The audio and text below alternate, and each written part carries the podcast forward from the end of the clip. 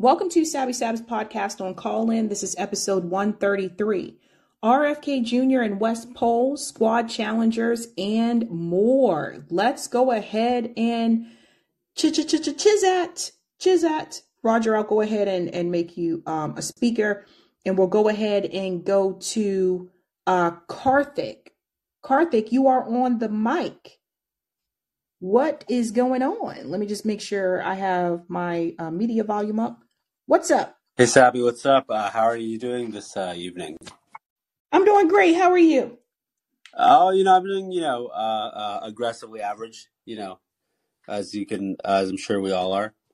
Um, uh, so are you uh, aware that the uh, next week is the third uh, Republican uh, debate? Yeah, I was aware of that.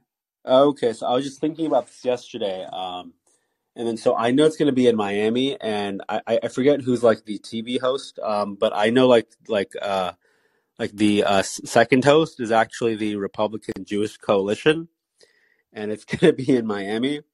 And with, so with everything that's happened, I, I can only imagine that you know next week's debate is going to be the most like uh, bloodthirsty, uh, bloodthirstiest debate, maybe even in history of the uh, of the Republican debates. Yeah, I I believe you. I I I could see that um I can see that happening. You know, I, I usually watch the debates, but I don't think I will because I, I don't need to hear DeSantis or uh, Nikki Haley talk about every you know uh, which way they want to slaughter Palestinians.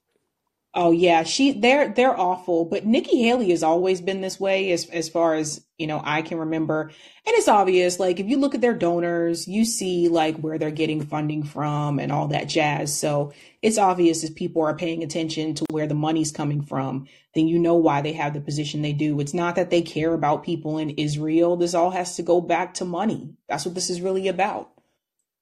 Yeah, and um, I think it's obviously I, I do think that uh, AIPAC and well, whether and, and any other uh, uh, pro-Israel uh, donors are very much involved in why America is so hooked on Israel. But I do think it's a little more because like I've I've heard from a lot of people now, whether it's uh, Whitney Webb, um, but that whether or others that uh, the Mossad has has a lot of like dirt and blackmail on a lot of the politicians in America and the West too, probably. So I think that's like one other reason why um, there's everybody's so hooked on Israel. It's not just the AIPAC money. Oh, Whitney Webb talked about that. Yeah, I've heard others too, but but her specifically because yeah, whether, it's Weinstein or just that the um, the the uh, Mossad is very effective on gaining dirt. I think on like American politicians. So I think that's another reason, not just the money, um, for why you know like the entire Washington like bows down to Israel. Interesting. Interesting. It can be a reason, but I, I don't think it changes like the demands or the solutions to this. Oh yeah, for sure. Yeah, I definitely just to be clear, Yeah. I, I definitely do think that that the AIPAC money and um, the, all all the other uh, MIC money is definitely n- num- number one. And um, I I forgot who said this, but I, I think I heard it this week that um because of the location of Israel, it's very good for our uh, empire needs. You know, so like whenever uh, uh, America can't do something, that uh, Israel does it. Whether it's like bombing Lebanon or you know uh, other things like that. Or a unsinkable aircraft carrier in the Middle East, right? Yep. Yeah. Hmm. Interesting. Interesting. Yeah, there's a lot that goes into this. I think that um, you know, people just people just really have to, like I said, you really have to follow the money and you'll understand why. Like, for example, Hakeem Jeffries, Richie Torres, they're the more obvious ones, but there's other people too that are, you know, in bed with AIPAC, whether they're taking money from them or whether they support them in other ways. There's a, a lot of people that are pushing this. And then I want to mention the new challenger, Dean, um, who is primary challenging Joe Biden. I want people to understand that he is actually in that space to offer support for Israel, unconditional support for Israel. And that's, and I'm willing to bet you that's what he's going to run on. So if you, if you read about Dean, um, and you, you hear, you, you just need to do your research on him and see who he really is, then you'll understand why he's in this race to do what he's doing. Similar to the people that I discussed tonight that are going to primary challenge squad members and only on the issue of Israel.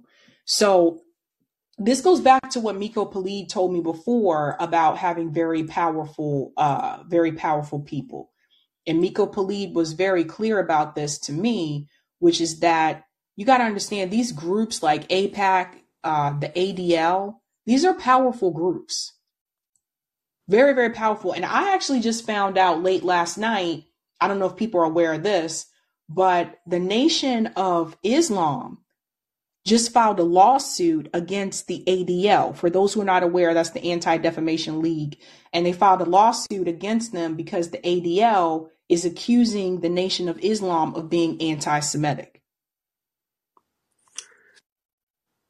You, you, you said the ADL is accusing a Nation of Islam of being anti-Semitic.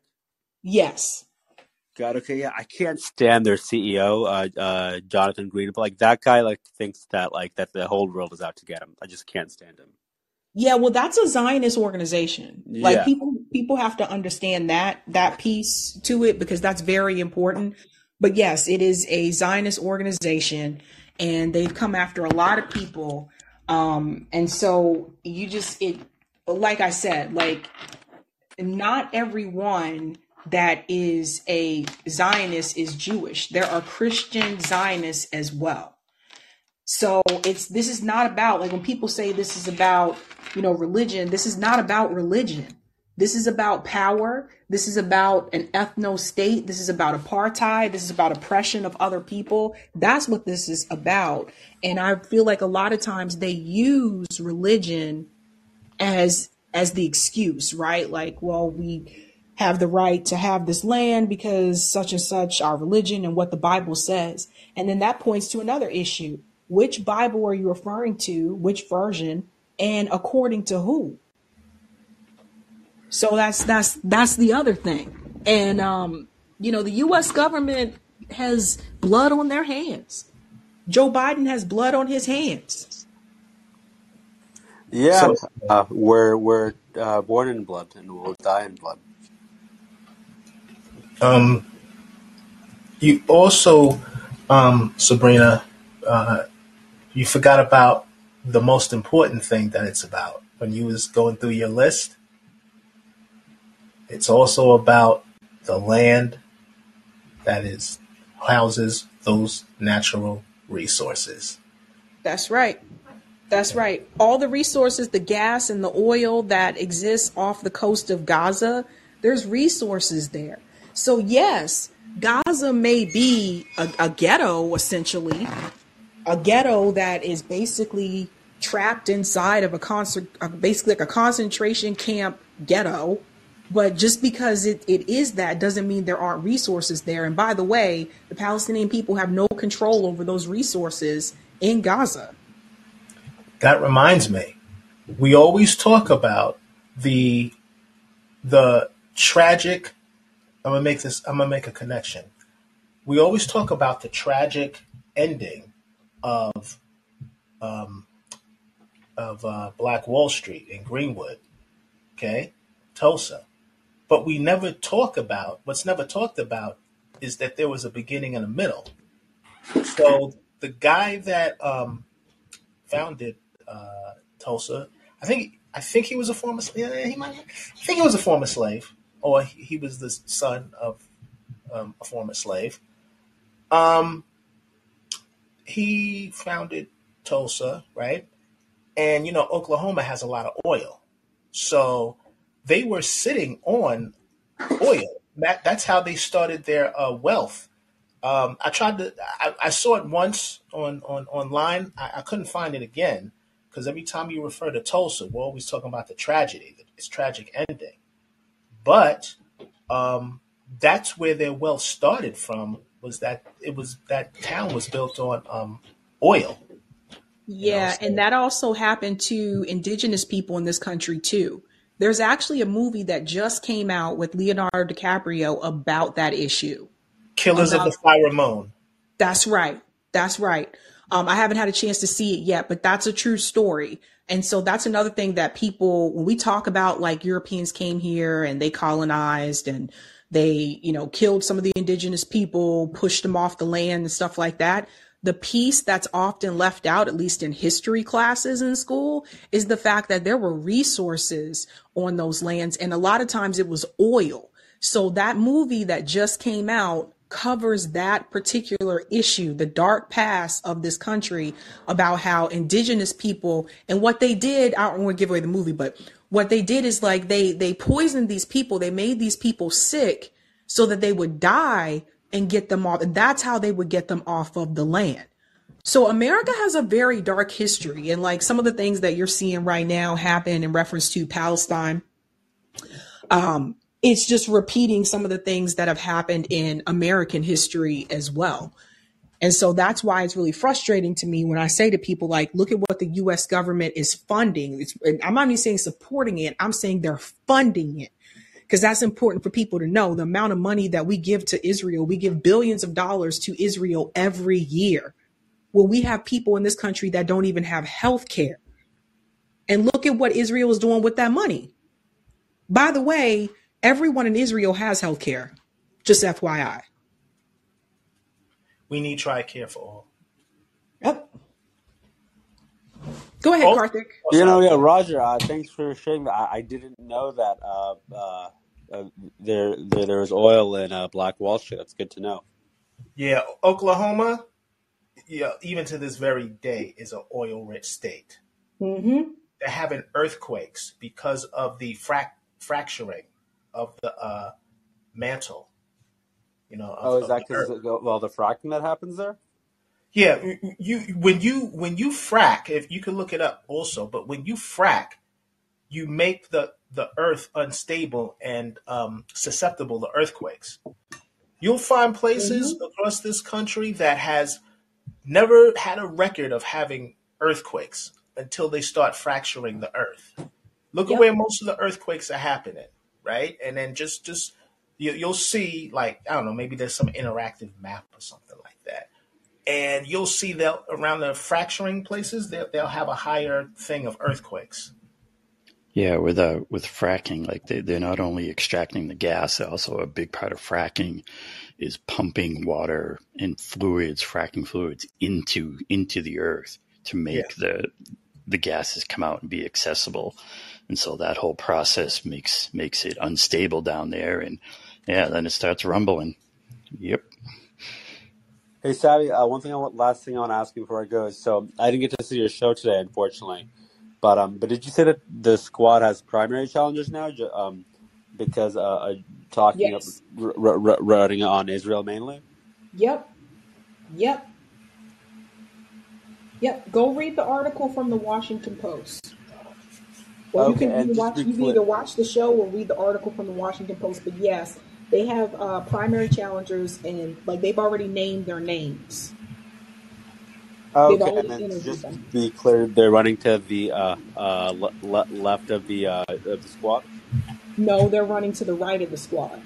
Oh, okay. I wasn't sure when you first said that. Okay. Uh, Yep. Well, no, I I I know they had primary challengers last time because I think in 2020 there was like some like uh what what Wall Street banker that that ran against AOC. Um, but yeah, I guess this is how the establishment applies pressure. Yep. There you go. you know um, sabrina i remember um yeah, well, you oh sorry my bad No, oh you go yes you oh, go, Rod. oh i remember um if you remember uh last time lucy was challenging aoc as i don't think she was like really like i think she was doing it as i don't know as a novelty or something like that but I remember we was pushing them to say get out the Democrat Party and, and run, be a registered independent uh, uh, Congressperson, Right.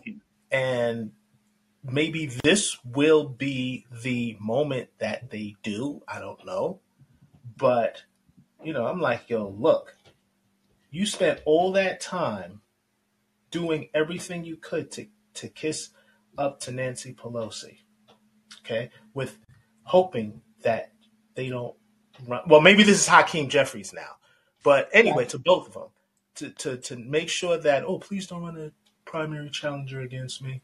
Did all that, kissed up to him, and they're still running a primary challenger against you.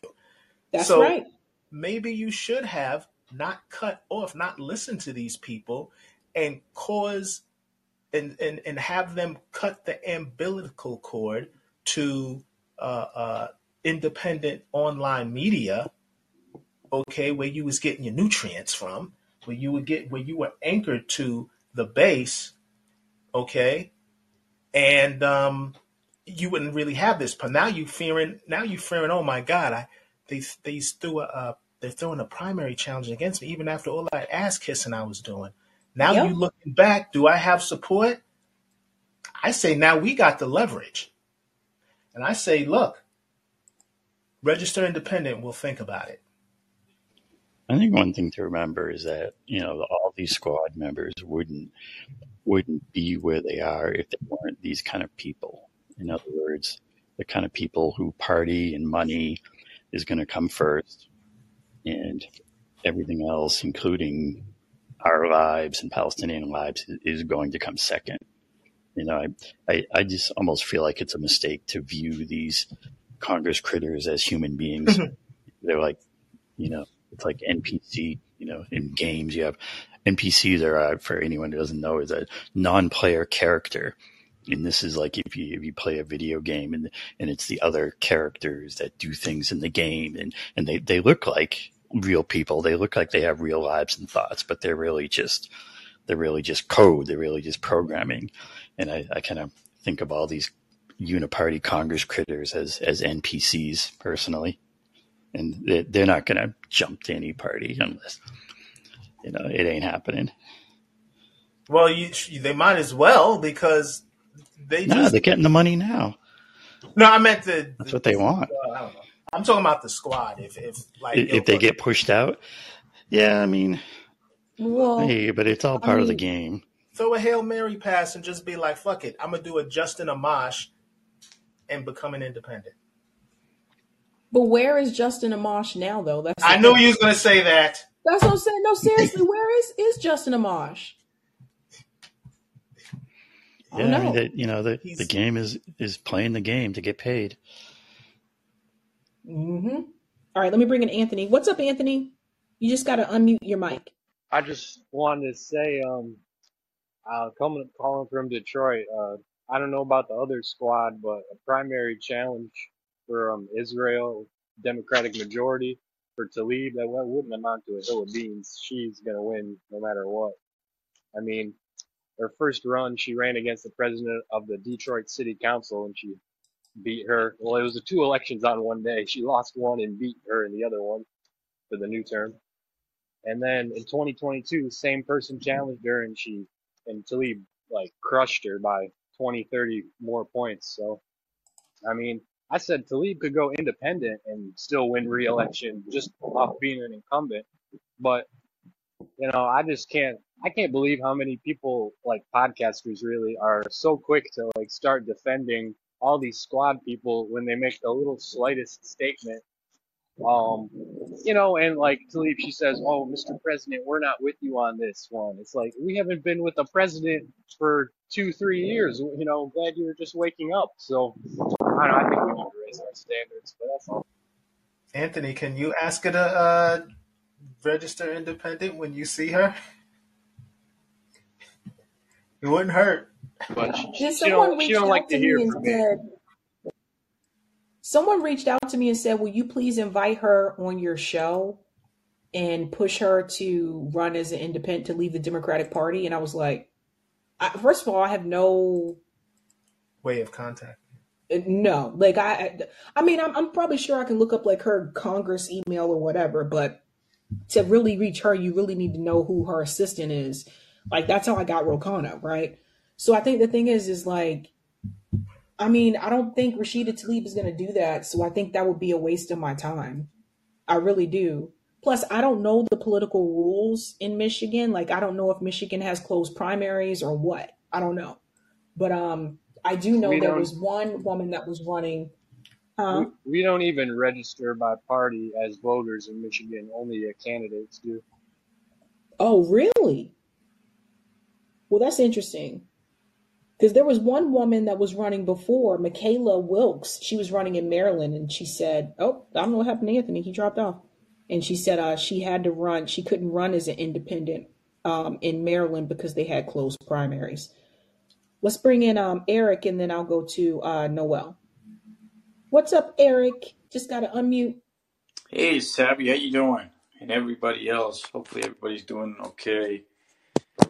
Y- You Doing great. How are you? I'm I'm all right, and and happy to be here, talking to all you great people on the call. So, uh, you know, Yaya Paul, I can't, I can't. It's hard for me to pronounce her last name, but I think pretty much the whole squad.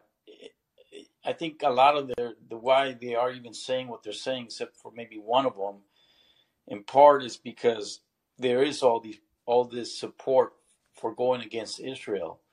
I don't think they're doing it because they could have done it months ago. Uh, you know, the, the the the state that the Palestinians are in has been, you know, the whole time that they've been there has been this way. Well, Rash- Rashida has been doing this consistently, just FYI. Like she's always spoken out against it, but again, she's also affected. She's directly affected. Yeah, and and that's the one person that I think maybe you know maybe Cori Bush uh, has sp- spoken up a little bit more lately, but all of them have been co-opted or have been talked to. You know, whatever the system that they are a part of since they got in there once they were elected. You know, whatever conversations are, are held with them, whatever their staffers or the people that are actually directing them to do what they do, eh, you know, they know the game. They can't really go against Israel as a whole, and it's because of the money in the packs. But not not just the money in the packs, but also the money that you know the, the, the people that control the packs, the people that are funding the packs, the uh, those people control a lot of the U.S. Uh, you know economy to some degree. Uh, I mean, the money that these people have eh, equates to the power and and the ability that they're able to push and manipulate uh, the media. That is by no means, you know, by coincidence. They are there and have been there for decades, and it's part of the reason why the conditioning of all of us, you know, meaning the the, the, the U.S. population, happens as it does. It's, it's not by coincidence. Those people have been in power. The Palestinian people do not have that. They don't have any power. They have very little. You know, their voices are are not heard. Uh, you know, they don't get their stories. It's the reason why we have very few, if any, you know, shows on TV or movies that display the life of a Palestinian on a movie. When's the last time you saw a movie where, where you can, you know, uh, you know, look at a Palestinian person's life in a movie? I, I can't. I can't remember one movie. I mean, now there's there's some documentaries, sure, uh, but those are very few in between, and, and they're not seen by a large audience. You know, versus many many movies that we've seen, you know, uh, through Hollywood depicting, uh, you know, Israel and, and, and, and their plight. You know, and so Mhm. that conditions us to think of the, of them in a, in a more humane manner. And, and that's what happens, you know, uh, to all of us. You know, the, the way that we're conditioned to think of something, whatever that is, we take away take away their humanity, and then we put the humanity on other people. You know, and I think I even remember, you know, one of the first topics that I brought to you years ago. I mean, not years ago, but almost a year and a half ago. Whenever you did your first shows on call in, was the depiction of Jesus. You know how they had depicted Jesus to be white and blue eyed. Yep. That that creates a way of thinking of this person that you are supposed to love if you're part of that religion. And so now, anytime you know from from when from once you're a kid to to the to you know to to the grave, you're thinking that this person that you're supposed or this you know entity uh, that you're supposed to uh, uh, you know bow down to or and love looks this way, and so that conditions you from birth, you know, from, from the very beginning, A- and and that creates uh, a problem, you know, and, and that's how you know religion's used against us uh, uh, to to shepherd us, to, to guide us and drive us into thinking of one way, uh, and, and and so you know it's unfortunate uh, that that's happening right now. But the one good thing that that you know that all these platforms are doing, including Callin, including Instagram, uh, definitely TikTok, you know, they're essentially have on veil. You know, they they taken off the veil of what's really going on, and now people are seeing, and that's part of the reason why the young the younger generations are looking at this much much differently because they're gathering all their their, their data their their news from these platforms that are not coming through the mainstream media that are not controlled by the mainstream status quo. And that is what's destroying you know the the, the narrative that the, the mainstream media wants to put to put out there right? That's what's And caused all this change the the, the, the shift if you right, will. and remember they wanted to get rid of TikTok. yes. Yeah. You know they, they were calling it a chinese company um, Oh, but but look at what you know look how much good this this company's doing in terms of i mean it does bad too right? But but what i mean is in terms of getting all this information out there it, it's hard to deny it man. You know when you look at all these little kids every day on instagram uh, dying it's undeniable. You you see them with your own eyes and you're like you know this is messed up. And for me i always use a couple of my friends as a barometer uh, to see where things are headed at the very beginning of it, you know, my friends weren't saying much, but as of like last week, and I always check their temperature, you know, with the comments uh, on the text that they send me. They're like, "Oh yeah, this this this is bad. You know, what, what's happening over there? This has to stop.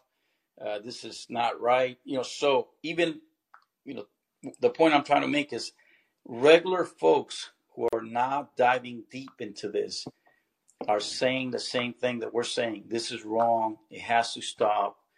This is not right. The the common person is saying that now, I, I believe. I've been really struck by how many news stories there are in in all media about what's happening in Gaza and about you know all the innocent people being killed. You know the, the narrative managers are are failing on this one. It, it's quite something. I, I think there's a huge opportunity here because you know something big is happening.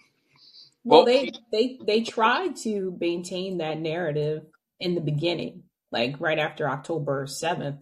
But then, you know, they realized that they were not receiving that same type of that same type of uh, support from the American people. Like when the the increase in protests uh, continued to happen, and and Saturday is going to be the biggest one. Uh, continued to happen. They had no choice to cover the other side of it. That's the thing. And I'm, I'm going to talk about that tomorrow because tomorrow I'm going to talk about Wolf Blitzer and um, Joy and uh, Joy Reid, um, how they now have to acknowledge some of the things that the state of Israel has done because they, they have no choice. They have to. And also, independent media was way ahead of them in reference to this particular issue. And there have been people in independent media that have been covering this for a long time.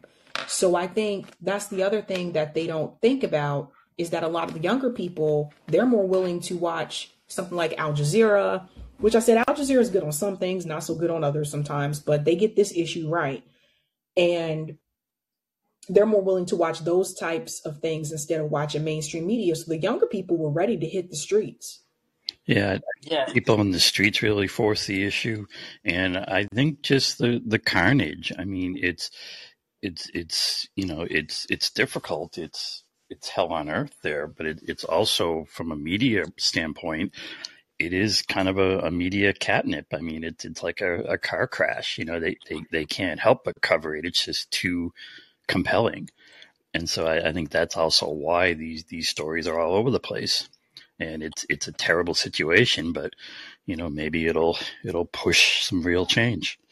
hmm now, now, Sammy, I did want to, you know, talk a little bit about the other subjects that you have for, for today's show, which is, you know, the polls.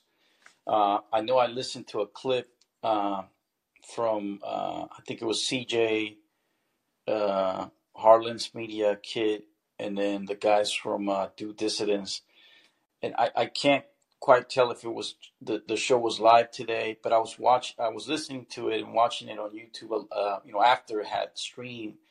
But they were looking at, you know, essentially Cornel and some of the RFK, but more so Cornel because that's really what we're interested in. But you know, their review of where things are at, we're kind of, uh, you know, kind of bleak in terms of his campaign and, and maybe some of the moves that he, moves that he's made. Uh, but I think you know, I think in your show we look at it a little bit differently. I think because we're a little bit more enthusiastic, maybe more supportive in in the sense that we want him to succeed. Uh, I certainly do. Definitely, you know, we talked about having him, you know, start the rallies, you know, much earlier, and and I think now you, you you're also agreeing with that, and and that's probably really needed. And you can see on that clip that you were showing earlier today how much energy comes across when he does get a chance to speak in front of people and the way that he's able to connect, you know, very naturally, very organically, right? Because he's speaking out of his, you know, out of his heart, out of his mind, right? And that resonates when, when he does that, when Cornel does that. And, and I think, you know, he just needs the team around him to put him in those situations, Sabby, where he's going to get an audience as, as big as he can as as big as he can in, in these rallies that he needs to put together. He needs to be put in those positions and have people around him that are going to be able to see that and find those venues for him so that he can reach and connect with the people at the ground level. Uh, because then that's how he's going to really make you know a big change. And to your, your earlier point about RFK, he's been doing that, uh, and he's been actually doing this for for months now, where he's coming out and just hitting uh, I don't know, I don't want to say the ground, but he's hitting, you know, getting out there in front of people, and that is making his polls numbers go up and, and bringing possibilities, which Eric was saying, you know, Eric was saying that this is a chance for many opportunities uh, earlier in the show. Eric was saying, okay, here's an opportunity with everything that's going on. And I think that's correct. For someone who's savvy, uh, for someone who's stout on, on this, they can leverage everything that's happening for good, but also put their names out there. And I think Cornel needs to do that. He needs to come out and really make his voice be heard, have a message, a concise message that he that he can actually pound every day when he gets out there, the same message, along with the policies, uh, foreign and domestic, that he wants to put forward for, for, for the people. I think if he does that, he can still you know do do good right? That's what i believe. Yeah i think i think that um you know as i've mentioned to you guys before i do think that he he should have so I, I think if if i were in charge of this i would have handled things differently. The can the, the rally should have already happened.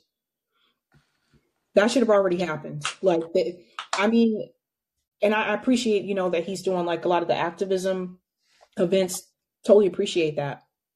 But you are running a campaign. And when you're running a campaign, you should be hosting campaign rallies. Like this should have already happened. Like I'm trying to tell you guys, I know this only because I'm in New England. RFK Jr. is here all the fucking time. all the time. Like I'm I'm telling you the number of times where I've seen RFK Jr. was in New Hampshire. Like his people are mobilized. I'm not kidding. Like they got started very early and he's been going back and forth from New Hampshire to other places, you know, since the moment he announced his campaign. So whoever the volunteers are for the RFK Jr. campaign, like they are heavily mobilized and they got the ground running and they are making a lot of noise. And so, like I said, I don't agree with RFK Jr. policy positions, some of his policy positions and stuff like that. But I do think, in reference to the campaign, so to speak, they got that together. Now they did lose Dennis Kucinich, and that's you know I I think that that sucks. Like it, it really does. But I don't think Dennis could stand by with the RFK Jr.'s rhetoric about Israel and Palestine. I don't think he can continue to stand by and and deal with that. But the thing is, is that they have been hosting rallies in New Hampshire nonstop since the moment he announced his campaign. That's why he's doing so well in New Hampshire. So what I'm saying is, and for people like, well, how how much does it cost to do a rally and da da da? Guys, you can do some of these things for very little money. Like every time RFK Jr. is in New Hampshire, it's not necessarily a lot of people. I've seen videos and pictures where it's just like him and maybe like 80 other people that that showed up or whatever, but he's been there so frequent. Yeah. So the thing is, like, it, you should be hosting these these these. I don't understand why this is not happening. I, I don't that, get that. um, yeah, and Nick brought that up. I think almost like at the end of September, Nick was saying that when he was working for the, uh, you know, it was a different thing, right? Because he was working for the for under Bernie, but but by the time I think I think he said it sometime in September, they they were already planning all these things, or maybe it was by the end of the summer that Nick was referring to when he was working or helping out the, the guys from Bernie. Uh, the other thing I wanted to also share with you, just as a different topic, was just that there's other countries that are now, uh, you know, I think you were mentioning was it Bolivia, who's now uh, cut ties with Israel uh, Yeah. formally, but there's other countries that are going to start putting in their hat to not just cut ties, but to formally say, you know, we're against you. We're going to actually fight against you, and and that could lead to, you know, really a, another another big war if if more countries, even if they're small in size, but if more of them start to kind of jump in there and, and and say, hey, we're not taking this. We're going to stand with with Palestine. Eh, That's where things could get really bad. Um, and then the other thing is, I don't think Biden has any hope right now. I, I don't know what show all the clips that I watched today were it's too many clips, but, but on YouTube. But Biden, and, and it was also your show, I think. eh, Biden has no chance now. I think with, with what he's done, I would find it hard to believe that people. Oh, I, I think you were talking about it, Sabby. Maybe you were talking about how how many. Uh, uh, uh, uh, what was it? Not Palestinian population in the U.S., but the uh, Arabic population, or, or, or, or I can't remember what you said, but but but essentially, you know, the, all these people are basically saying, "Hey, we're not going to vote for, for for Biden." People who in the past had not said that, Yep. and, they, and they've done it very quickly, right? Yep. Yeah, that was that was um, the Arab community in Michigan, and on the silent tip that no one's really paying attention to, the black community, at least the under fifty black Yep. community. Yep. Well, well, Sabby's been, you know, and I, I can't remember how early on it was Sabby, but I mean, on Instagram, uh, for months, for months, there's been all these um, things that I've seen where a whole bunch of, uh, you know, younger uh, black folks uh, saying, "Hey, we're not voting for this for this guy," we're, and many of them saying, "You know, we're going to vote for Trump," uh, and this has been going on for months Yep. so so that's kind of snowballing. All these things are coming together, you know, with this, with Palestine. Um, so he, I I would find it hard to believe that he could win unless unless he's cheating, unless they actually do something really nefarious at the polls. I, I just don't see him winning because the common person does not want this guy to come back. I believe. Yeah. a kid, a, a, a kid Yes. also. Yes. Here's here's a here's a dose of reality. This time next year, minus uh, minus two weeks. So this time, so next year, October, the reality is we're not going to be talking about the Israeli Palestine issue. I mean, I'm just talking about, I'm not saying it's not important, Right. but just the way things go. And who knows what the next big thing is around the corner. I mean, what were we talking about last year? Ukraine? Right. What about the year before that? What was that, 2021? We was talking about lockdowns. Yeah. Yep. You know, like, for instance, Kennedy, he can't talk about really vaccines anymore because that's in people's rearview mirror. Right. So to try to come back and be like, to try to get them on vaccines or whatever the case is, yeah, I mean, people, it, it's so much in people, you know, only people talking about it is, is Jimmy Dore pretty much. And I, I think he stopped talking about it. You know what I mean? It's, Right. I mean, it's just so much in people's rearview mirror, you know, but Right. it's like one of those things. When you have the national attention, you got to squeeze as much juice out of that orange as you possibly can to see what you can get. Mhm. Because once it passes you by, it's going to be a little bit harder. I mean, we had Occupy Wall Street. We did not capture the moment. I mean, that was really you guys' moment, you, you millennials' moment, and we didn't really capture the moment to to be like, oh, get some things, get get some things done. You know what I mean? Because we was fighting against the one percent class. We were fighting against the financial services class. We was fighting against the Wall Street class. And then what do you ha- what what what happened after that? Oh, the the George Floyd protest. That ca- that didn't just capture the national. Matter of fact, Occupy went beyond our borders. Right. It went it went around the world. Same thing with the George Floyd protests.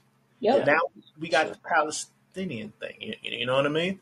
Yeah. and and these things capture the the attention and when you have it you got to do with it whatever you can get out of it before the next big thing comes along i mean That's true. And, And- and, I, and I think that's what Eric T was was talking about the opportunities, you know, of, of what's going on today, and to, to leverage them for something good. You know, like you're saying, to squeeze that that orange as, as much as you can for for good.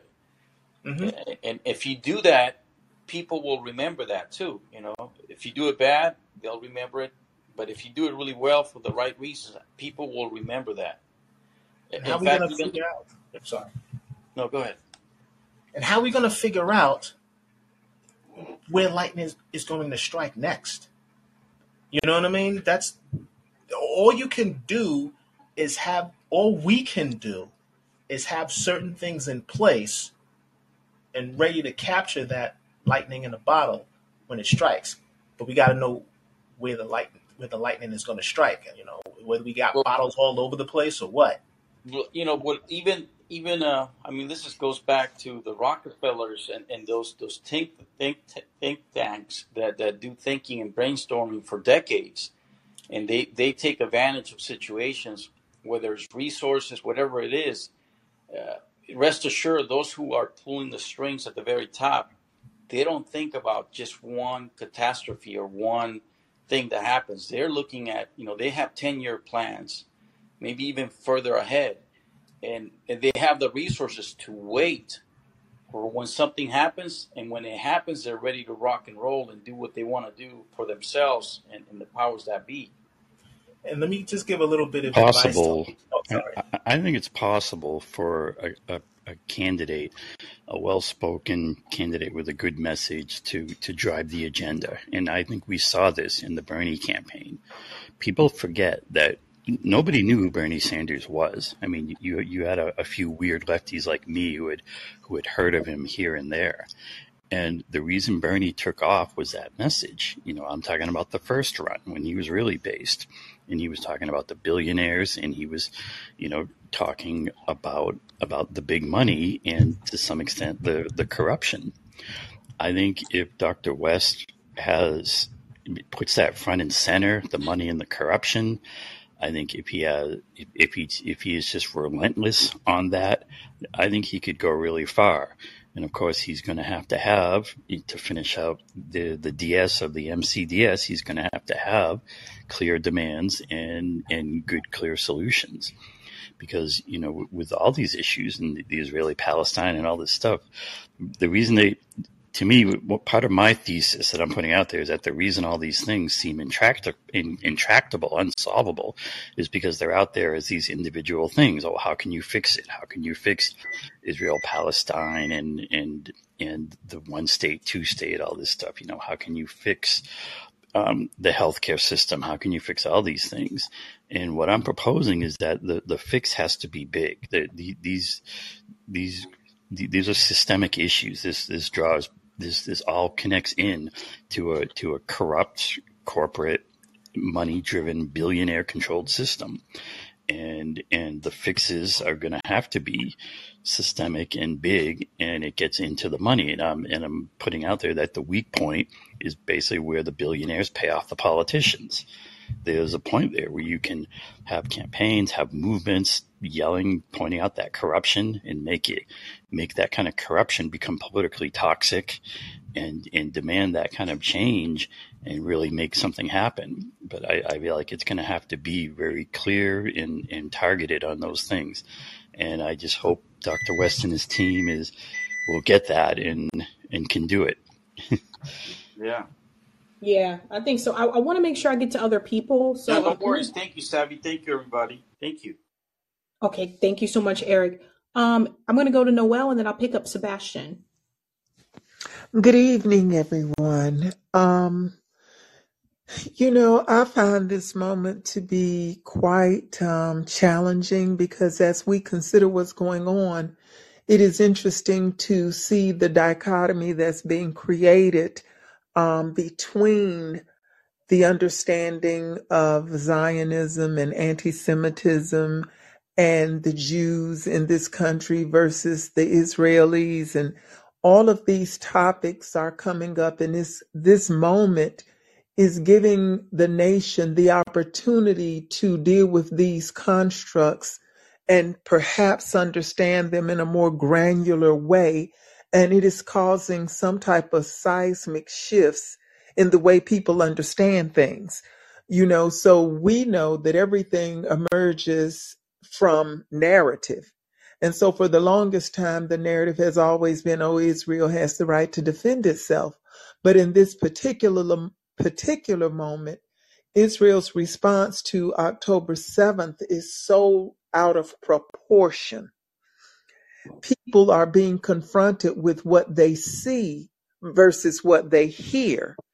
And as um, James Baldwin said, you know, I can't trust, you know, what you say because I see what you do.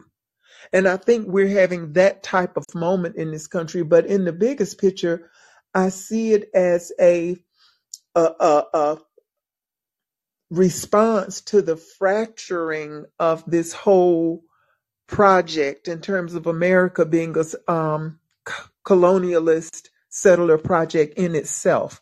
And so you have black people and oppressed people seeing themselves through the lens of the Palestinians in Gaza. Certainly you have that dynamic with the indigenous peoples in this country.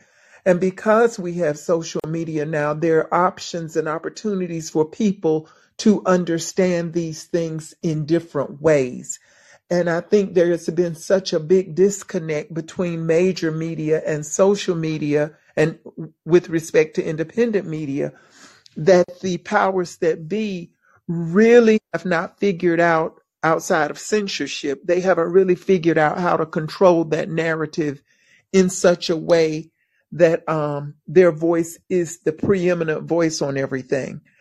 And you know, the the reality is the Democrats depend on a very pluralist kind of um, base in terms of their their getting national offices. So they need the different, you know, ethnic and religious minorities and this and that to come together.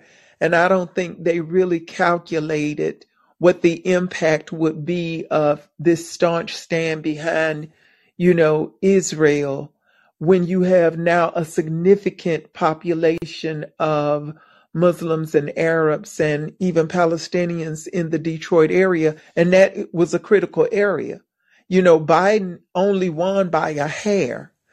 But the flip side of it is because we only have a duopoly and they're more alike than they're unalike, especially when it comes to foreign policy, it makes it a very um, difficult thing to read because they're all about funding war in one form or another.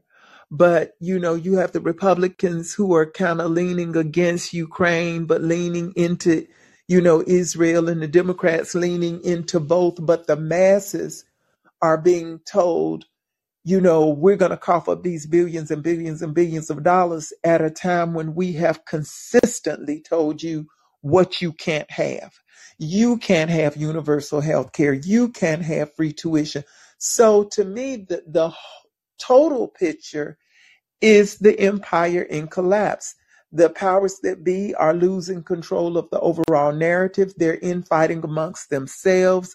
We see the fractions uh, uh um, appearing, the fractures in the, the parties and the party narratives appearing.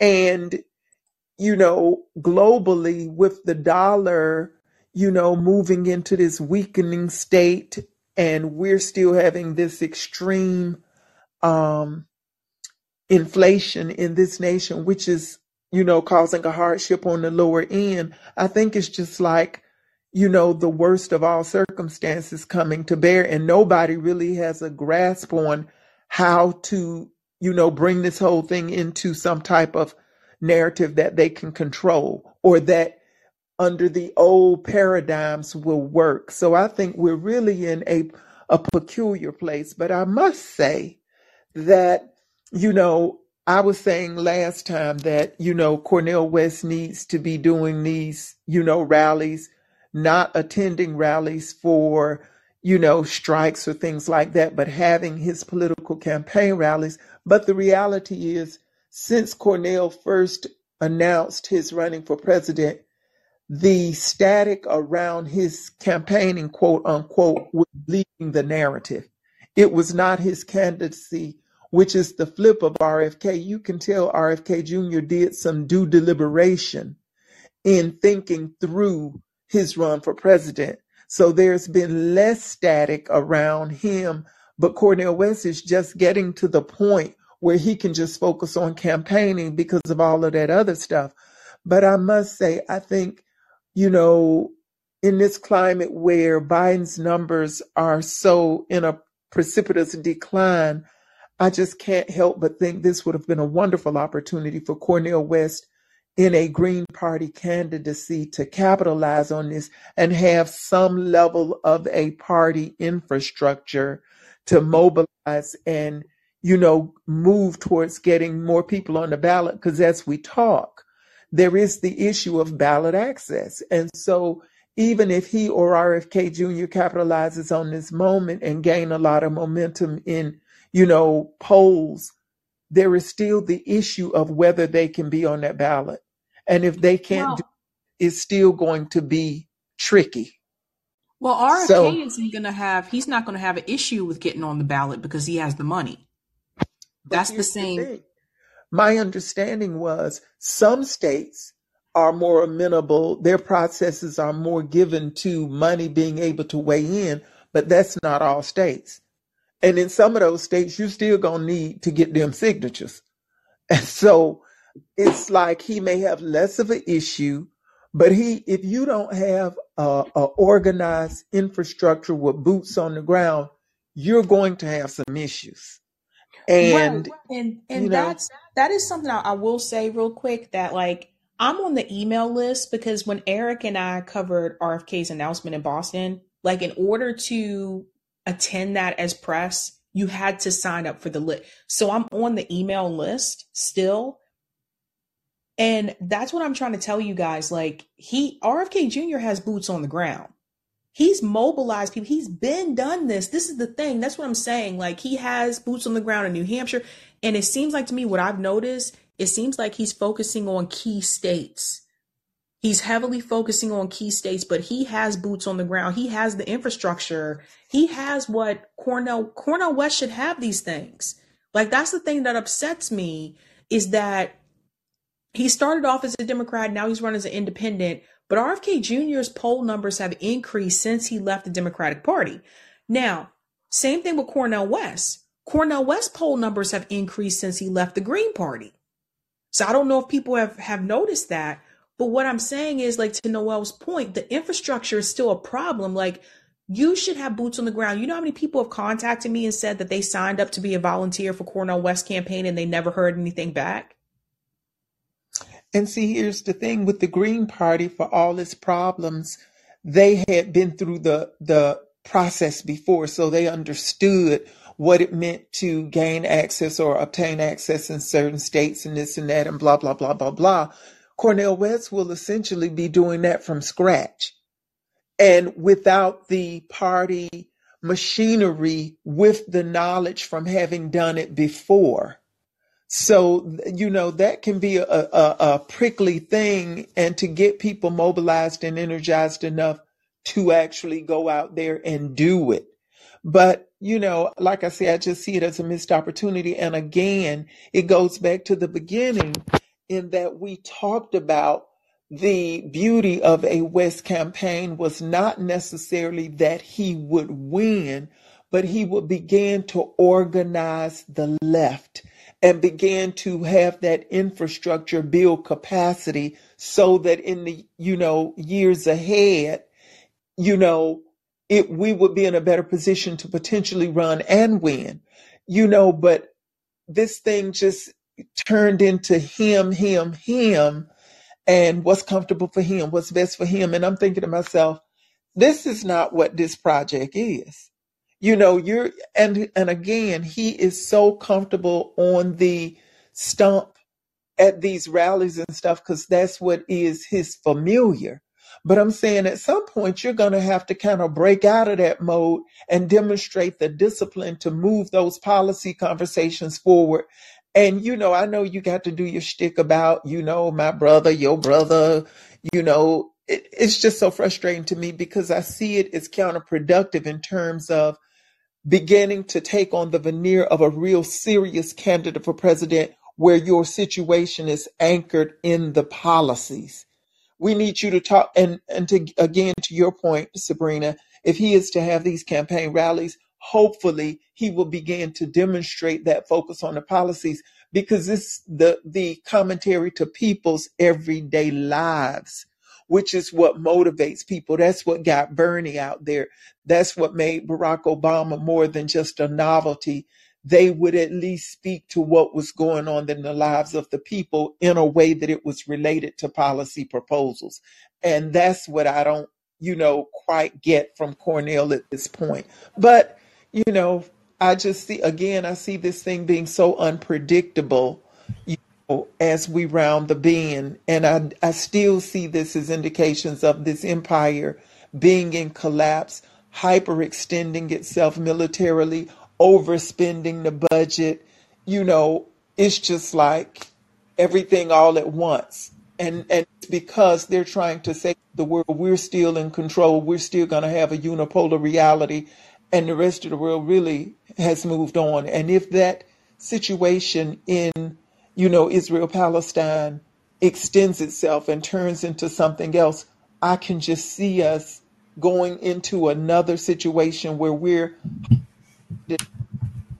to shake and quiver the the mass of oppressed people here who never really co- recovered from the COVID thing in terms of economically are going to be oppressed even more. And I could just see it really getting out of control. I I felt um, for as long as you've been saying that, I've been saying that I've been saying the exact same thing, um, like from the start. Like when when you would say, and you know, I know you don't mean like like harm by it or whatever, but as far as like when you say, you know, going with the, you know, my brother or my brother, whatever the case is, and and uh, we need to get down to the to the policies, to the nitty gritty. I, you know, I, I've I've felt I kind of I gotta admit, you know, I, I kind of rolled my eyes also when you know like okay he, he goes with the brother and so on and so forth. Um, but you're not throwing any shade on him or anything like that. But um, I I always kind of felt that about him, where it's just like, all right, well, got it. They're, they're the brother. They're your brother. When we're gonna get you know to the policy, pretty much. But you know, that's that's how I always felt to uh, But in reference in reference to the policies, we went over the policies. oh yeah yeah yeah I Yeah, like I mean, like him there's it depends who's doing the interview. Like some people that have interviewed him have gone just strictly over the policies and not like the you know the other stuff that's going on. But I will say that like honestly, like if I was in charge of this, things would be done very differently. Number one, where is the announcement rally? Okay, so RFK Jr. had an announcement rally. I covered it on the ground. Marianne Williamson had an announcement rally in DC. Like, where is the announcement rally? Like, that's that's missing. That's that's the the, the first thing.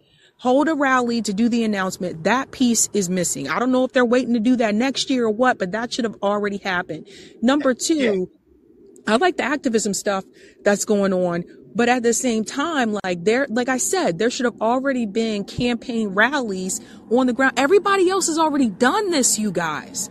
Like that's what I'm saying. Like, and I, so it's just like I get it that you're you're trying to do like a movement, and I totally understand that. But the thing is, like now that you're running as an independent and not through the Green Party, if you lose, at the end of all of this, what do the people have to go back to? This is the same problem that we have with Bernie Sanders. So the thing is, is that as an independent, are your same thing with RFK Jr. I said the same thing. RFK Jr. running as independent, that's cool, but it's RFK Jr. But RFK Jr. is not trying to build a movement and he never said he was. If you say you're trying to build a movement on the left, the left has to have something to go back to after this is all over. And Bernie Sanders did not have that. So my thing is, I, I know Ellen, I know he announced on Russell Brand, but that's not what I'm talking about. Every candidate so far that has is um at least considered in the polls, they had an announcement rally. RFK Jr. had an announcement rally here in Boston in Copley. Uh, Eric was with me. We covered it on the ground. That was a huge announcement. Mainstream media covered it. Local news was there and covered it. That's how people found out RFK Jr. was running in the first place. So yes, I get he announced it on Russell Brand's show, but where is the announcement rally? Marianne Williamson had an announcement rally in DC. Like you have to have that. But but here's the thing. He is just now settling into his running lane. You know, that's why I say you could tell um, with Marianne Williamson and RFK Jr., they had thought these runs out in detail before. So when they announced they had campaign managers, they had a certain amount of infrastructure, this and that. So those things came with them with the announcement even though Marianne has had to, you know, shift, do some shifting in personnel, she entered the forum with those people in tow. So it's a different thing to drive a car when you have all of the working parts than it is when you go from a tricycle to a two um, wheel bike to a motorcycle, which is what Cornel West has been done. You've kept shifting your vehicles and now finally you're in the horse and buggy lane and now you have to kind of play catch up in terms of what the process is. But like you say, if he kept talking about this is a moment in the movement, then you have to conceptualize the bigger picture is the movement. Now, what part does my moment play? And you know, that's why I thought, you know, all of this talk about, oh, you know, I'm a jazz man. I have to be able to improvise and this and that. I'm saying, you are trying to build a movement, which is about organizing people to mobilize them. And it's really not going to be you to do the, the real big mobilization. Cause just like in the civil rights movement, by the time Martin Luther King emerged and we had the bus boycotts and this and that, there was a whole history of people moving through and building that momentum for that moment in that movement. And a lot of the soldiers were unsung you know, but so we're saying, to my thinking, it was okay, Cornel, Cornel West campaign will galvanize this.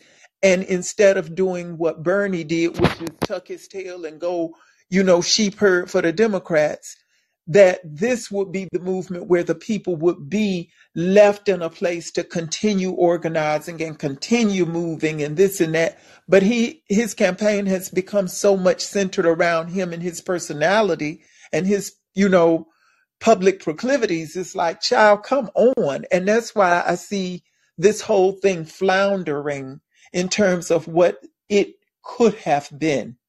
And to your point, Sabrina, and if he does not win or this and that and blah, blah, blah, where, where does the momentum go? So, you know, but the other point I wanted to make is quickly to pivot to these so-called um, squad being challenged. You know, it's a prickly issue to talk about the immense power that is wielded by the Anti Defamation League, the um, um, AIPAC, and DMFI.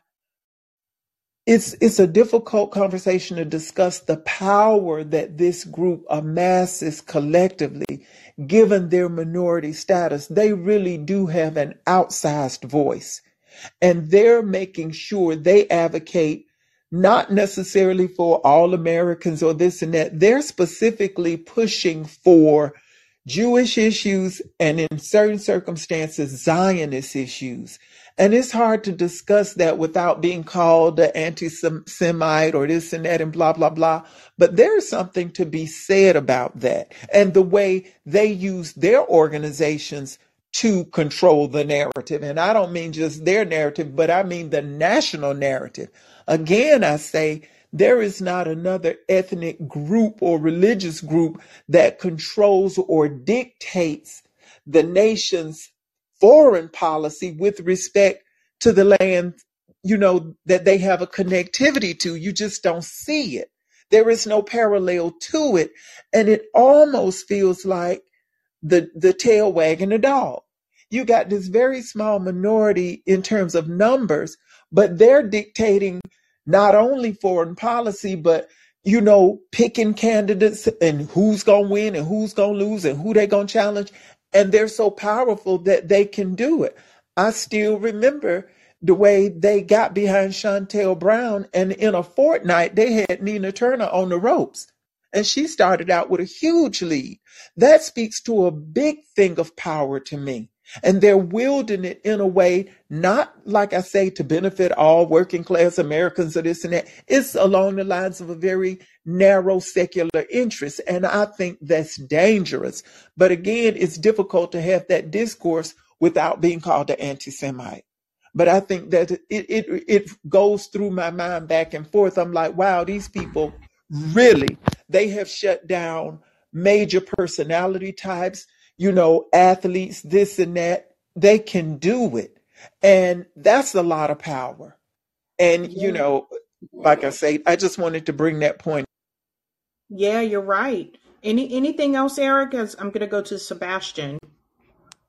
No, I'm good. Thank you, Sabby. Thank you. All right, let's bring in uh Sebastian. You are on the mic, Sebastian. You just have to unmute. What's up? Hello. Thank you so much for your show today. It's been a long time since I've been on Callin. I usually watch your shows on YouTube. So, and so I've, I've yet to experience Rumble. Um, so about the news regarding the squad, I'm not surprised at all because again, this is the same squad that has been endorsed by the DSA, and yet AOC called the DSA protesters in New York City anti-Semites. And I just am not surprised at all because they have completely abandoned the working class that that supported them to office. You know what I mean? Because now they don't even speak to working class people. Like the only way that they could talk to working class people is to paid events where people have to pay over a hundred dollars to speak to them. So I don't believe in tapping over people's graves. I don't like that. But at the same time, though, they kind of get like you kind of reap what you sow, essentially. You know what I mean? Yeah, I mean, you know, the other thing too, with all the heat that they're getting right now, like if they had done what they were supposed to do as Justice Democrats and also not ignored left independent media, you know, I think what's left of their base would have had their back. It's it's hard to like this is hard to say, but like the thing is is like is what it is what happening to them right? No, it's not right. But it's like I don't feel compelled to have their back because they didn't have our back. They didn't have working class people back. They didn't have the backs of the people that they took 10 to 15, 25 dollars from that didn't really have it to give. That's the thing. So yeah, it sucks what's happening to them, but it's hard to have their back because they they just played they played us and they treated us in such a way. So I think like that's that's the other thing. It's like it's it's hard to defend them. Now I will say Rashida Tlaib, she's been consistent on this issue from day one. Obviously, she- she's Palestinian. She's been consistent on this issue. Justin Amash, who we were talking about earlier, he spoke out against this. Like, you know, he's Palestinian as well. And he was talking about he had family members that were killed, you know? But I think the thing is, is that now it's just kind of like you guys, like the, the squad, like you, they just sit alone. They sit Let's not, but let's not forget, like AOC cried whilst voting in favor of Israel's Iron Dome. I mean, Right. I like exactly, and for me, I'm not. I'm not Israeli. I'm not Palestinian. I'm just speaking from a. I'm speaking of a perspective of a U.S. taxpayer. I just don't see the point of using our taxpaying money be sent to a country that can not only have a military but also have enough money to provide for their citizens universal health care. Like, this doesn't make any sense. Um, I watched this YouTube channel called Redacted.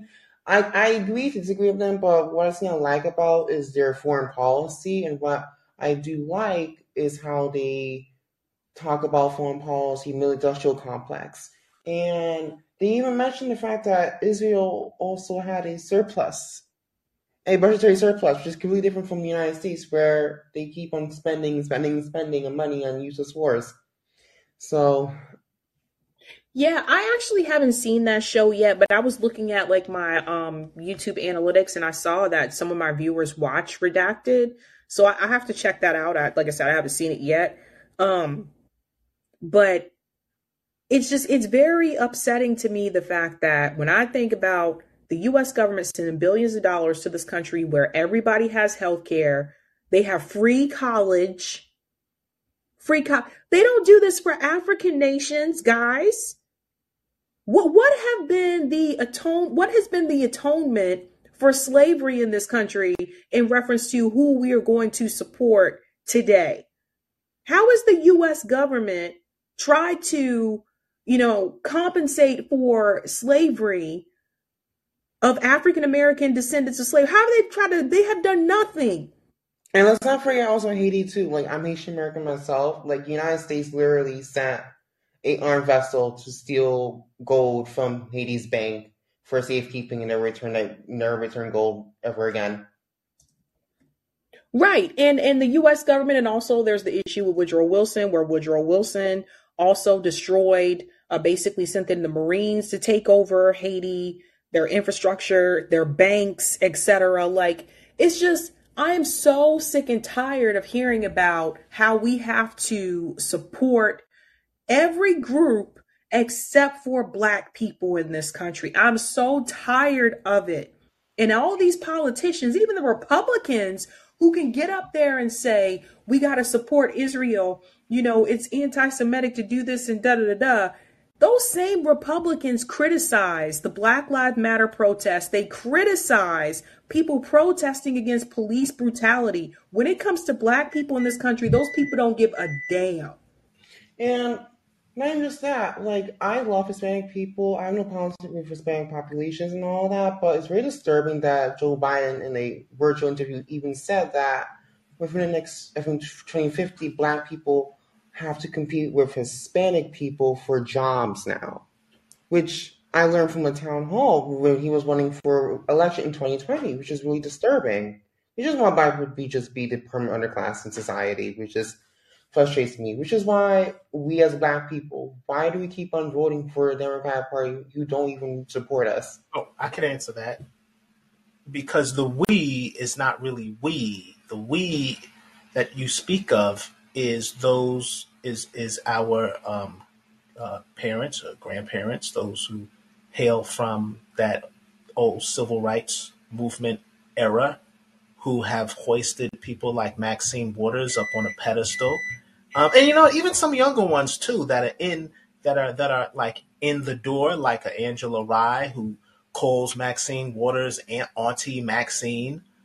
You know what I mean? So it's either the the the so it's both the the older voters, um, especially black women, and at the same time, if they're younger, it'll be the ones who are already in the door.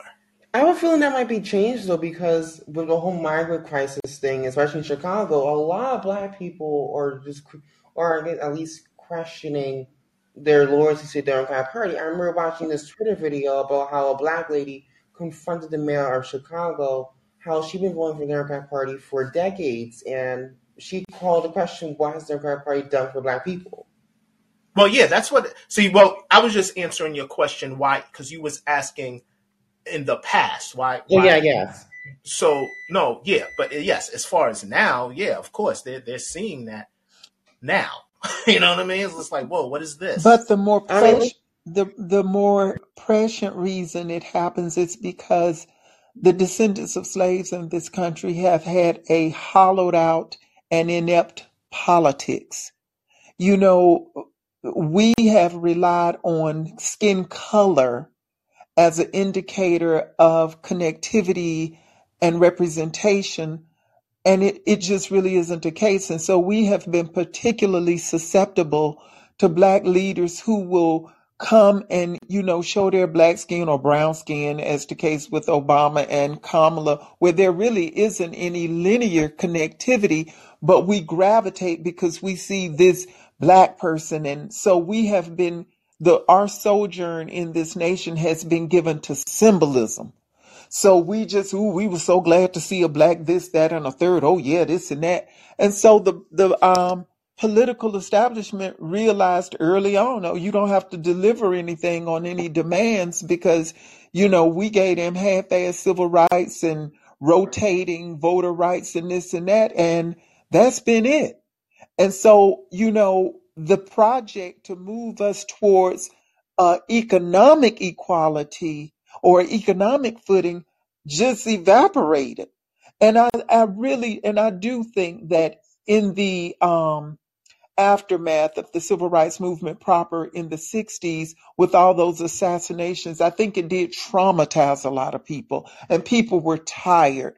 And so that generation of um, African Americans really were exasperated and exhausted, and they did not pass the holistic baton over to the young people, which is why we still have dinosaurs like Al Sharpton hanging around talking instead of preparing the next generation. And you know, you have to make those demands, but our body, our politics have been so vapid till all you have to do is show us some brown skin and ooh, honey, here we all go. But it's time to have a politics rooted in demands. And if you ain't delivering, then I don't care what skin color you are. We need to uh, a politics that's rooted in our economic betterment, and we just have not had that. And that's why that trend you see of you know black people riding the wave and getting into office, and then they betray you as soon as they take their oath and begin working with the machine, and they don't care what you say and do after that because they use name recognition after that point to get reelected over and over and over. And if you question their integrity, then you get beat down by the crowd. So it's really a sad set of circumstances. But I think there there's hopefully an awakening in the body politic for black people and we're starting to see but I you know it's almost too late. Well, I just want to I'm so sorry, I just want to interject there's also black classism as well. Like a lot of these Oh black yes, politicians, and a lot of these black hell yeah. politicians, like a lot of these black politicians, they are from the upper class of black society. I was watching a YouTube video about black classism by Intellectual, who does history. She's a she's a historian, YouTube historian, and she mentions the fact that that since I think not just slavery, just I think sometime the Gilded like that, there was always a black upper class that oftentimes would ad- that oftentimes would advocate for their class interests. Boule. Yeah, the the Boule class, and those are the people. And I and for people who are not aware of this, a lot of the black politicians that you see in Congress are also a part of that group. That's Yeah, that's which what's is why which is why you can't fight racism. We cannot fight racism without fighting classism. And you know, just the reason why there's grifters like Ibram X. Kendi that use blackness as just a Oh my way god. to use money. And it really frustrates me because, like, Boston University, they could use they could use a million dollars to actually support black students. Like, they could literally provide free tuition for their student population, at least on undergraduate level. You know what? Right. The oh sorry. Uh, go ahead, Roger. Yeah, I will say this, and perhaps Noel, you remember this. The first black politicians who came into power were actually doing something for the black community. I mean, I heard a lot of good stuff about Marion, Ba- Mayor Marion Barry. Okay, yeah, of course he, he got the news as you know smoking crack and whatever the case is. Um, the the It wasn't. Chicago. It wasn't just that he was corrupt. Oh, I heard it. I heard he did a lot of good things, though. I don't know. I, am just well. You was down there. You could, I guess, you, you know. Can do, you can do good things and still be corrupt. Yeah. Okay. Um. Also, who's who's the other one? The guy that died in office, the, Harold Washington. I, I, heard he was doing some good things. Um. You know, he was the first black mayor of Chicago. I mean, I guess like uh, I don't know, Barbara Jordan. Um, uh, uh, what's her name? Um, Unbossed and Unbought. Shirley Chisholm. You know what I mean? So that those are not like the same ones. You know, you know what I mean? Like the first ones that got in there, from my understanding, they was actually doing something for the black community. I think the first ones who entered did come with a, a, a different set of integrity. But I think as years have gone by, and let's not underestimate the impact of being the first of your kind entering what is a white supremacist institution. Because, you know, the first round were really just tokens in that, oh, you the first, and, you know, everybody is happy to see that. So you can come and speak to those, you know, needs and be a little bit more effective, but that no one was there to capitalize on it. And the you know, a lot of those people, the first rounds of black people to make it into those offices really did come from grassroots type situations. And there is always the temptation to exploit those offices and maybe do some of the things you see your white counterparts doing that the system will allow them to do and get away with it, but it's not going to allow you to do it and get away with it. And so, you know, you have a media machine that's, you know, chomping at the bit to you know, magnify any little thing you've done wrong, but you also have a one voice with, you know, in sometimes white city councils that still were putting you in check or this and that. So there has never been a time where we've had allies in the system to say, yeah, you may be the only black, but I'm supportive of you and I'm going to do this. There's always been a huge pushback. And like you say, the system is there to exploit anything that seems like it might become a threat, just like Black Lives Matter. As soon as it surfaces, you get all this money coming in and this and that, and people misuse it and this and that, and there that movement goes. Nobody seems to have been able to just stay the course and really be for the people. And sometimes I think it's because the system thrashes you out. If you really think about it, you know, with the so-called squad, if they try to just stay the line on all of the objectives of being a squad mm-hmm. member, they would have been chased out of town long ago. So they do this ugly dance where they end up betraying the trust of the people who get them there because they're trying to please the donors who can fund their next campaign. So right.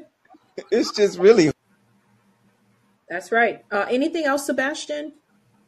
Oh no, I'm all good. Thank you so much for hosting this. And it's getting quite late, but thank you so much.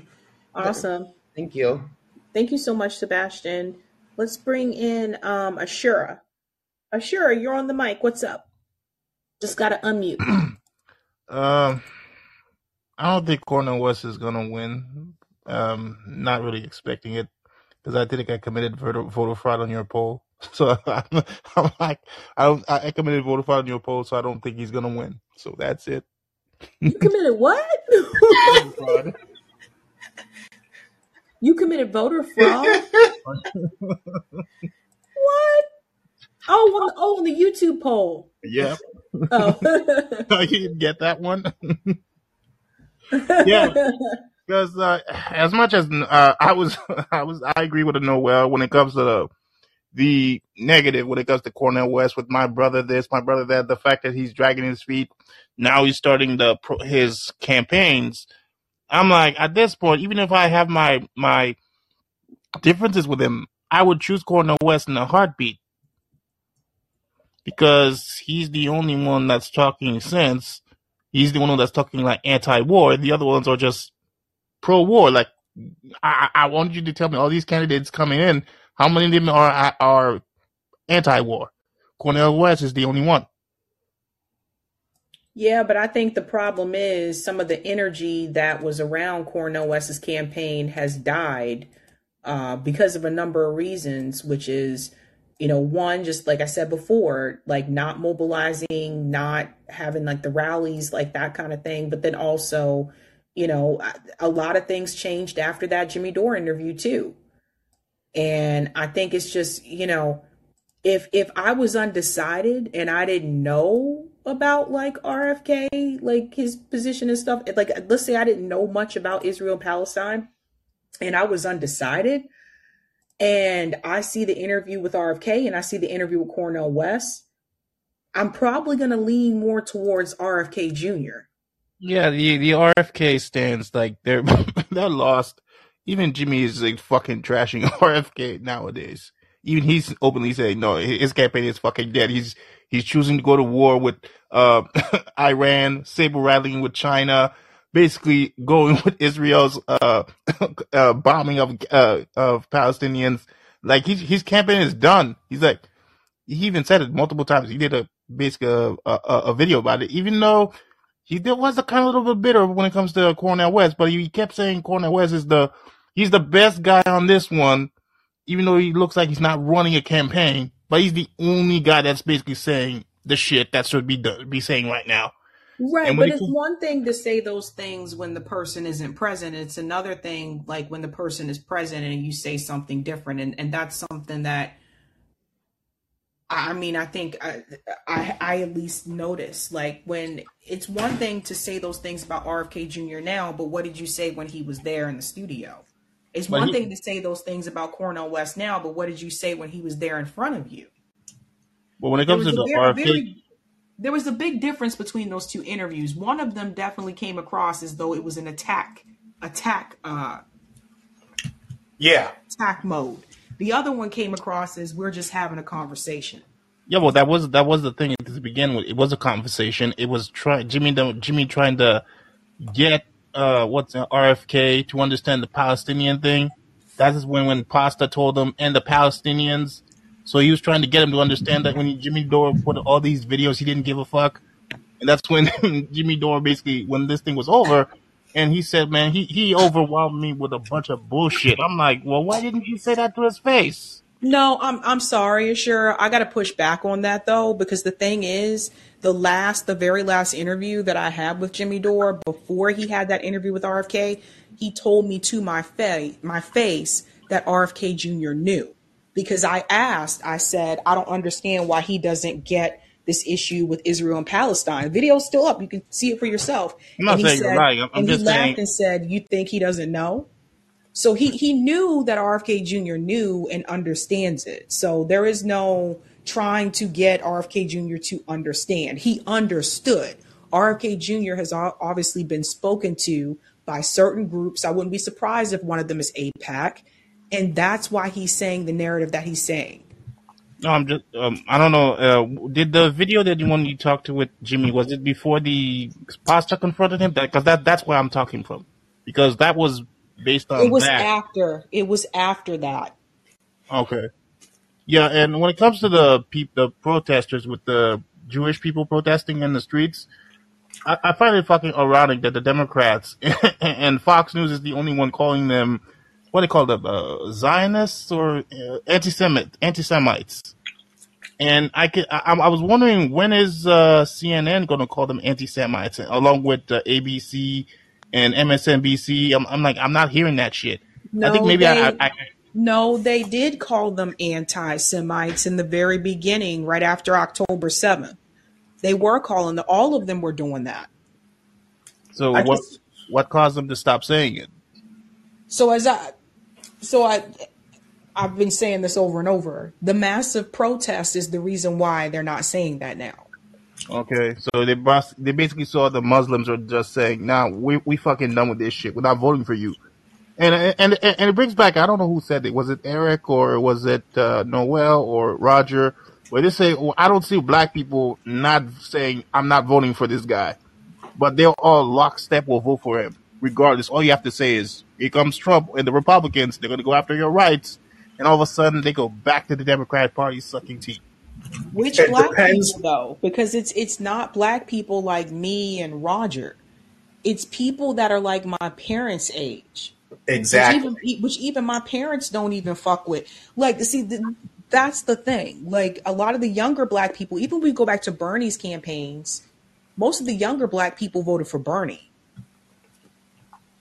And Yep. uh, I was watching uh, Professor Black Truth. You also mentioned that most black people don't see the parallels between the black struggle and the Palestinian struggle, which I'm like, I'm looking at it from a Haitian perspective because we were we were both slaves. So I'm like, how the fuck are you saying it's not the same thing? Because Professor Black Truth was saying we need to stay away from when it comes to Palestinian struggle. It's not our struggle. It's never been our struggle. I'm like, wait a minute, I can find multiple videos of Malcolm X, even MLK That's saying, because, but that's because some from the ADOS and the FBA group do not believe in paying attention or intervening in any of these issues that are outside of foundational Black Americans. That's where that's where that's coming from. Um, this, this is why, like Nick has offered to bring people from those groups on and have a, a discussion about this, and they'll argue with him on Twitter. And every time he asks, you know, come on on to RBN and we can have this discussion. Every time they decline. yeah, because I'm like, there's no way, there's no, there's no uh, synergy, there's no correlation because they are. I mean, you could see them basically being thrown to the outskirts of the of Israel, and then all of a sudden they realize, oh shit, there's some oil there, there's some gas there. We get- we gotta get them out, get off the land, get them off the land. It's like everywhere they, they want to shove them somewhere else, but the country that they're shoving into is saying we're not taking them. It's, And then I hear, excuse me, is But somebody it, eating? but Oh, yeah, what is that, Roger? Can you mute? Thanks. but the, but the thing is, Ashura, if you're if you are xenophobic, you're not you're not caring about another person's issue. That's the thing. So yeah, some of them, and not all of them, but some of the people from those those particular organizations do not care about immigrants, what's happening to internationals, what's happening to people who are immigrants. They don't care about those things. They care about what is happening to foundational Black Americans. And if you're not a foundational Black American, they don't care. uh, that that's that's kind of fucked up though. And it's Um, not everybody. I feel like this has changed over the years. And, um, you know, Noel, feel free to chime in. I do feel like this has changed because when I interviewed um, Sandy Darity, I feel like uh, Sandy Darity's take on reparations and where do we go from here was very different from what you're hearing from some of the organ the newer organizations now. Go ahead, Noel. Yeah, um, some of the organizations that are re- fairly recently developed and they're pushing distinctly for um, what they believe to be the demands that are necessary for the descendants of slaves, which is reparations, are very narrowly focused. And so, as they try and change the tenor of the black politics that have been so vapid in this country, I think they have neglected to see the more expansive um, approach to um, freedom fighting.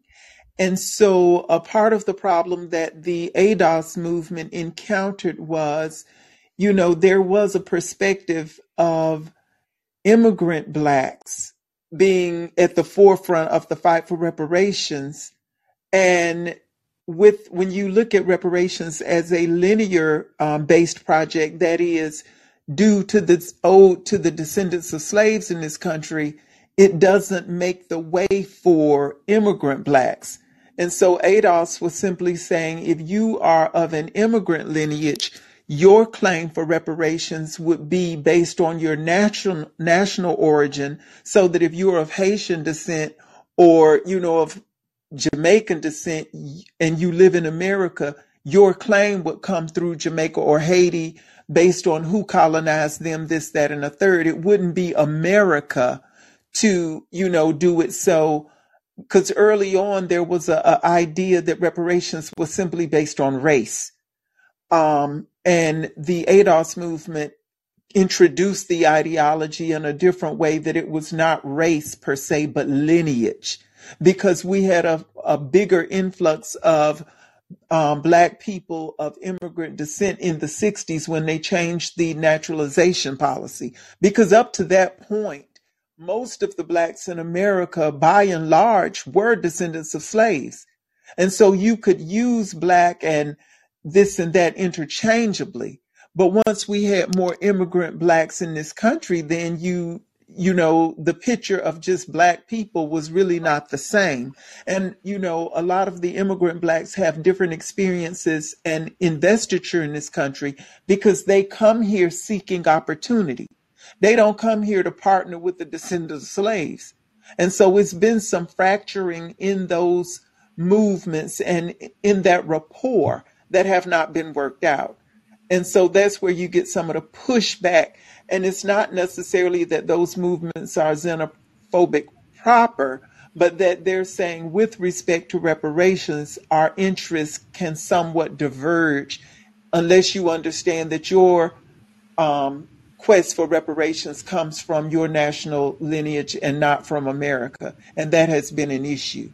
But, you know, in the broad perspective of freedom fighting, the history has been, you know, that oppressed people around the planet understand and connect with each other and support each other's struggles for um, to resist oppression and find freedom. But that's a bigger project than the more narrowly defined reparations from whatever your country is. So that's a part of Yeah, I just want to add though that some of it is xenophobic because I have seen some people from those groups calling uh, African immigrants and Haitian immigrants tethers. I've seen them them attacking them, and so so some of it is xenophobic. But that's why the first time um, when Cornel West announced and he came onto my show and we were talking about reparations, he said he spoke at the the ADOS convention, but he said he also told them he does not ascribe to the xenophobia. So that's another thing. So this is something a, a constant pattern, right? Where you see oppressed groups oppress other groups, and that is a cycle that we need to break. Well, um, you know, well, you know why they call them uh, tethers No, because there is a, uh, an attempt to for them to attach themselves to our uh, to, to reparations. And it's being and you know like that's why delineation is important. So they're telling them i was like no you're this is for us. This is not for you. You have to get your reparations. no, yeah, but Roger, that's not that's not what has been said though. That is oh. not what has been said. There's been a lot of offensive things that I've seen got on it got it. social media where they have been attacking them, where they actually posted pictures of people in Africa and said, "I'm so glad we don't look like this." No, wow. okay well i wasn't talking about that.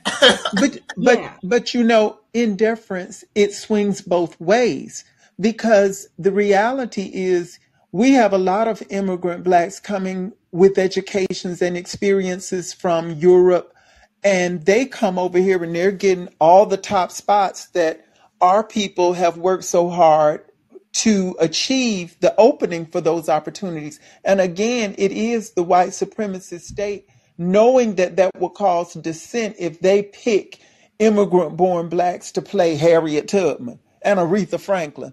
When we got people here who are fighting just as hard to get, you know, opportunities like that, and they've been in this country for all their lives, and here comes somebody from, you know, England, and they're playing Martin Luther King. And it right. is No, I offensive on a certain level because you are grounded in that tradition.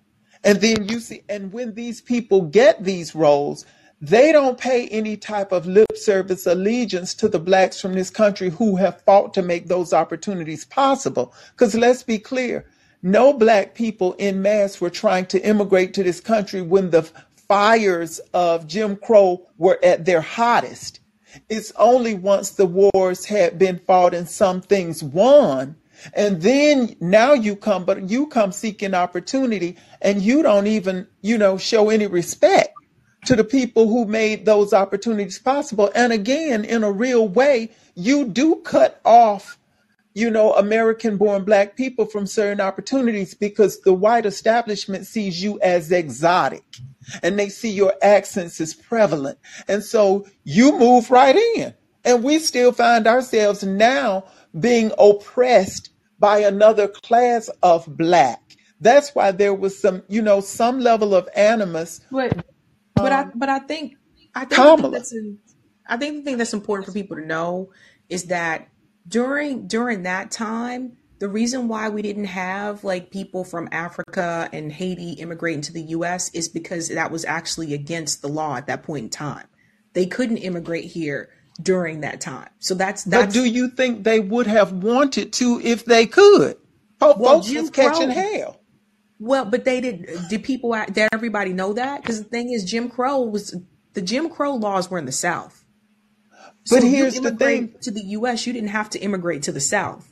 But America was racist through and through. They had racism up north and out west, just like maybe it didn't look like it did down south, but it has always been here and very prevalent in all of these states. It wasn't compartmentalized just to, because, you know, when blacks started migrating out of the south, they went into the industrial revolution and was catching hell because they were thought to be replacing white labor. Right, And but you so don't you still that. had those issues.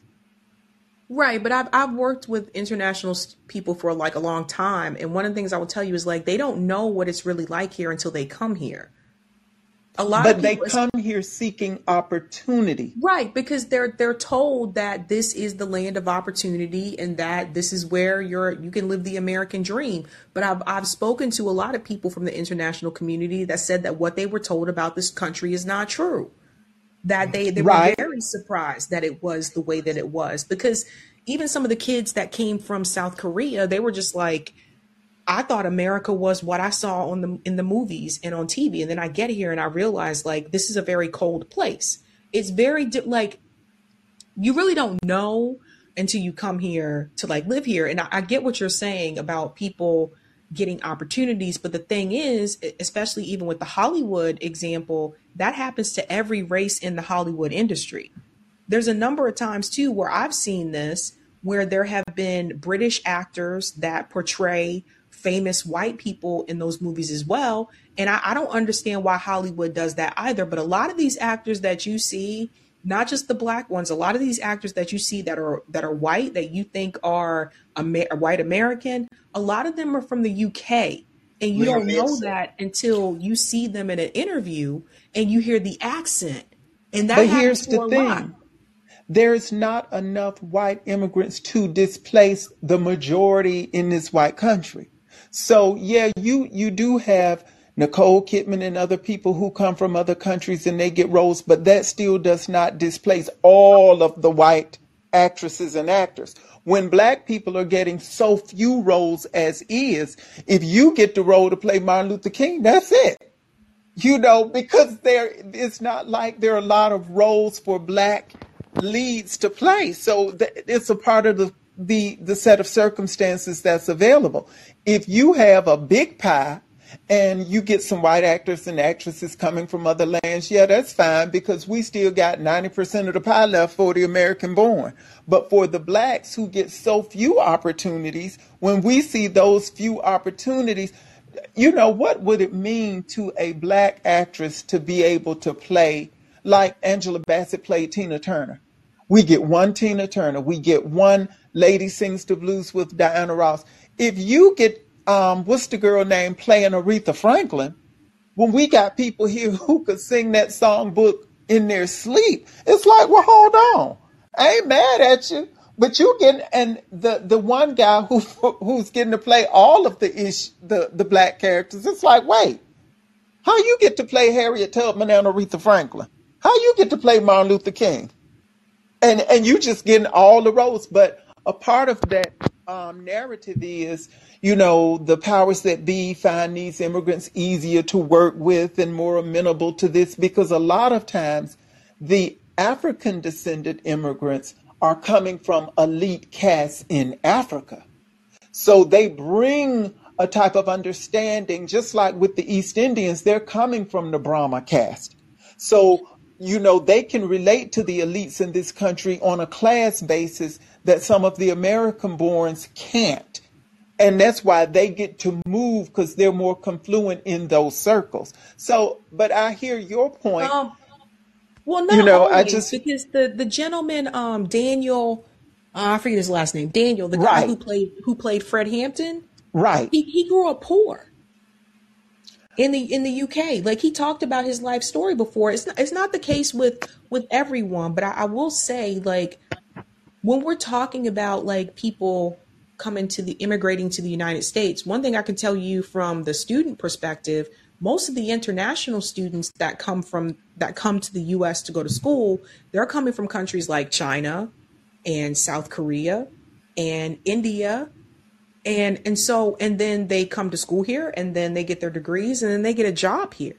But their parents do have the money to pay for because that's the thing. You have to have the money to show that you could pay for all four years. So their parents do have the money to help them pay for all four years. But another thing too especially living here in boston there are also a lot of white europeans that have immigrated here as well. But you don't know that until you talk to them. You walking down the street you think oh it's just white American person or whatever. But a, a lot of like that's why they call Boston a hub.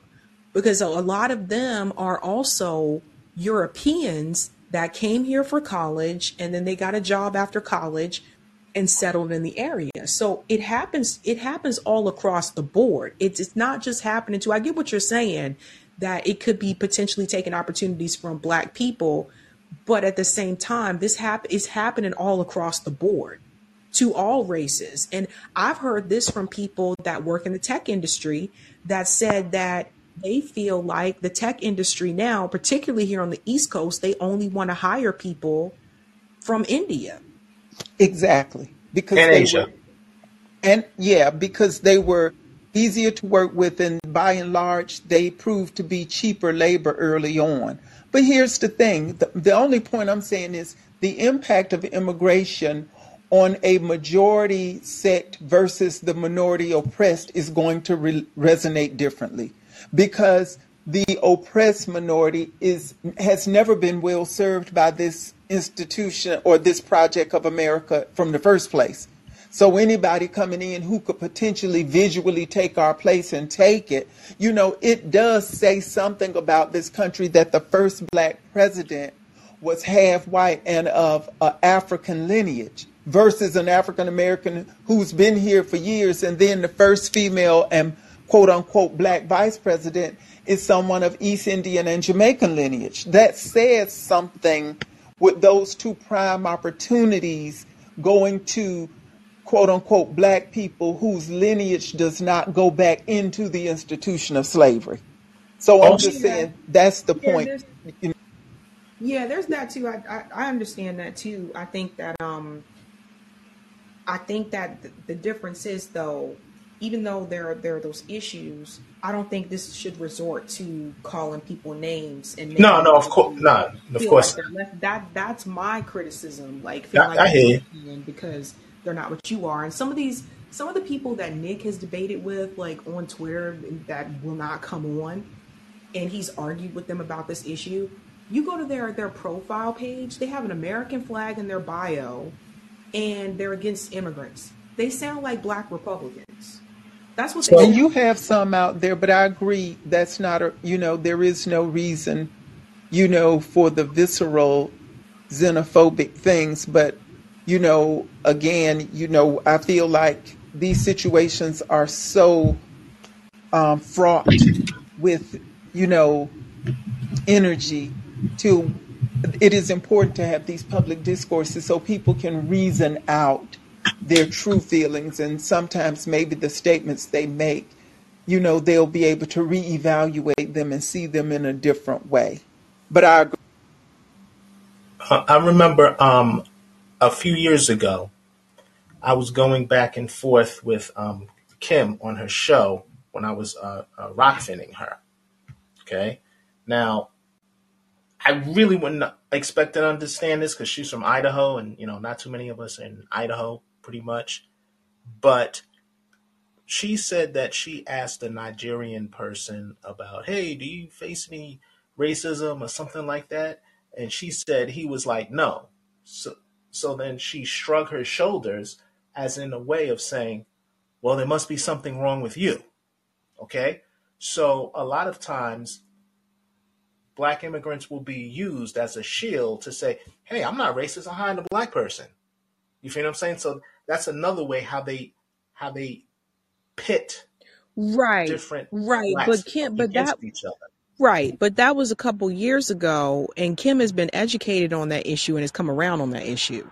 So that's the thing. That's what I'm saying. Like you have to you have to She came you have around to like?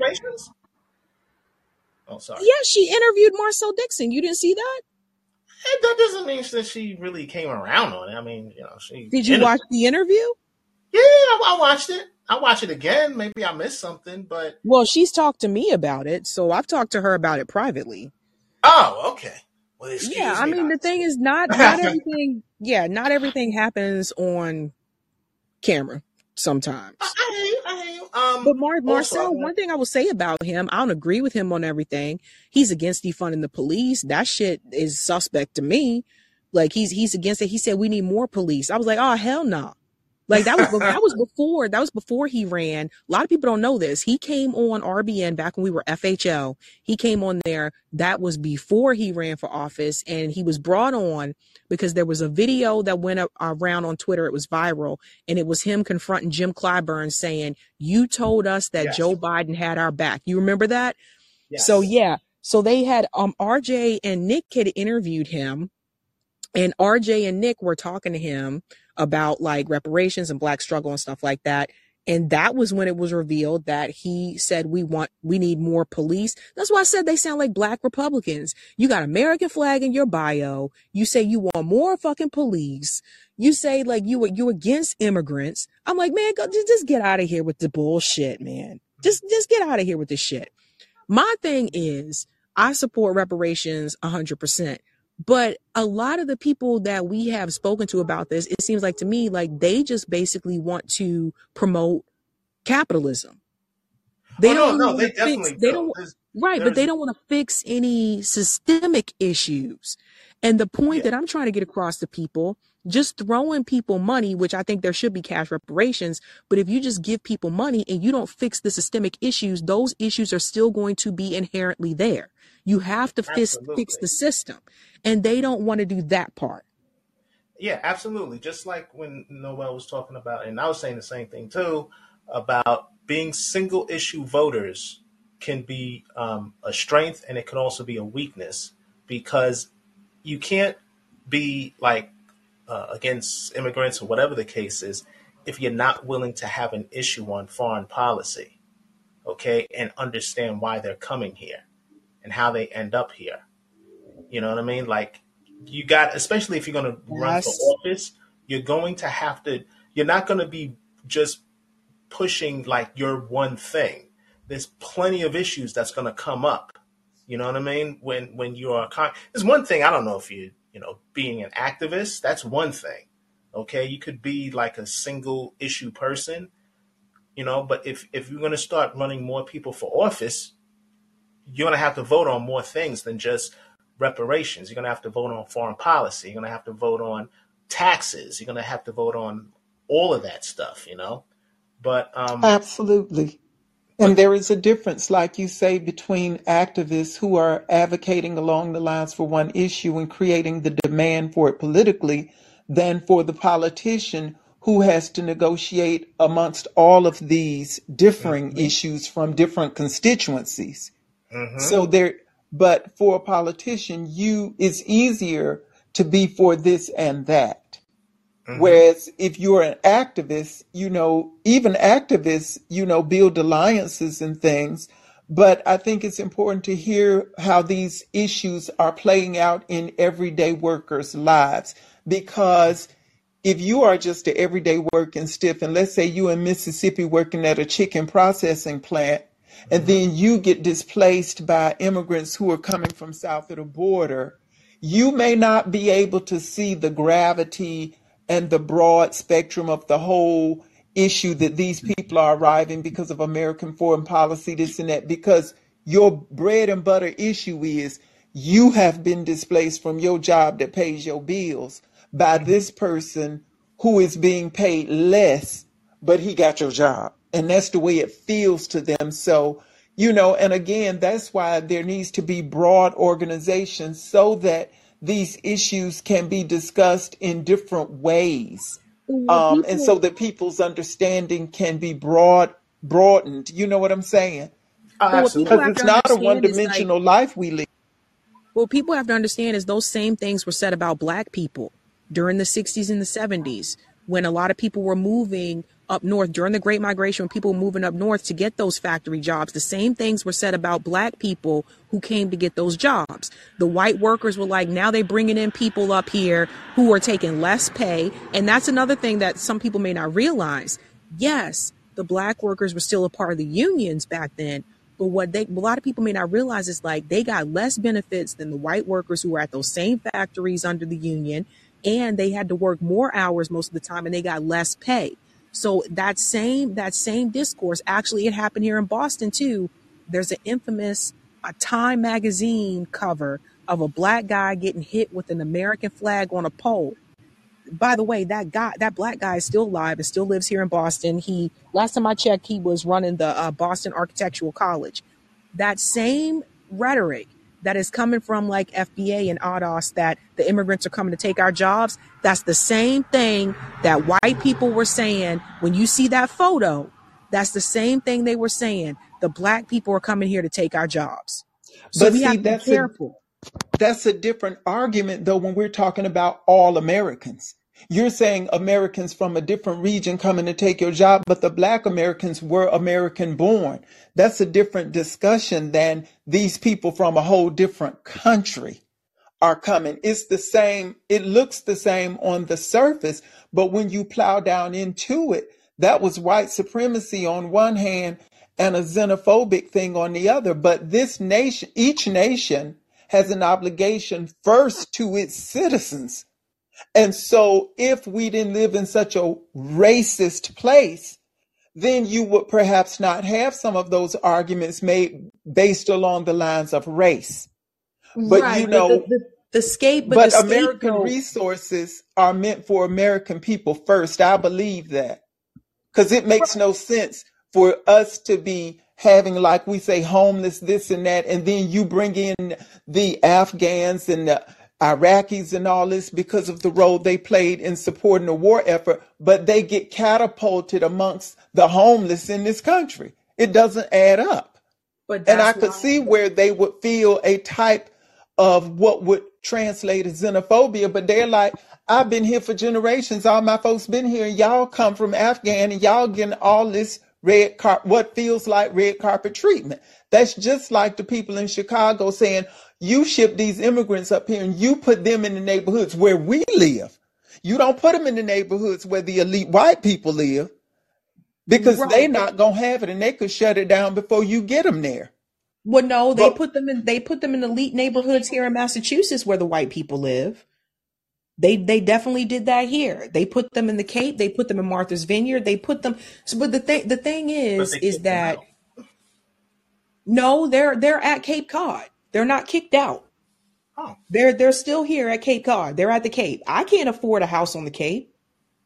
So the thing the thing is is that this leads back to foreign policy. This is what I'm this is this is what I'm saying. This is why I keep saying foreign policy is domestic policy.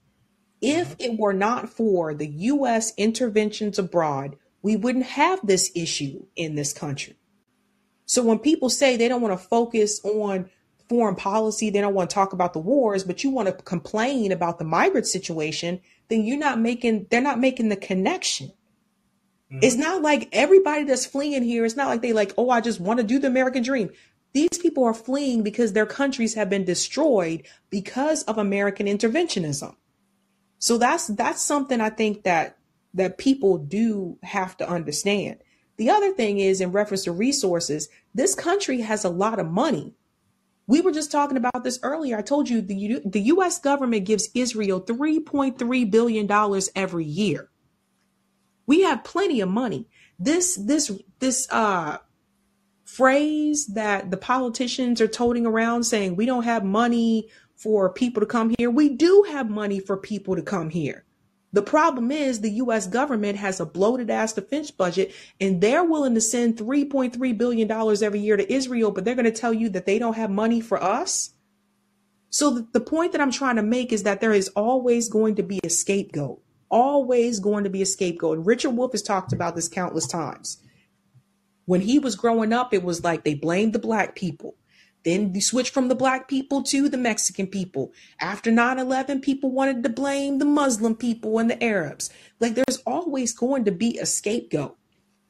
But that's to distract you from the inherent problem, which is capitalism overall.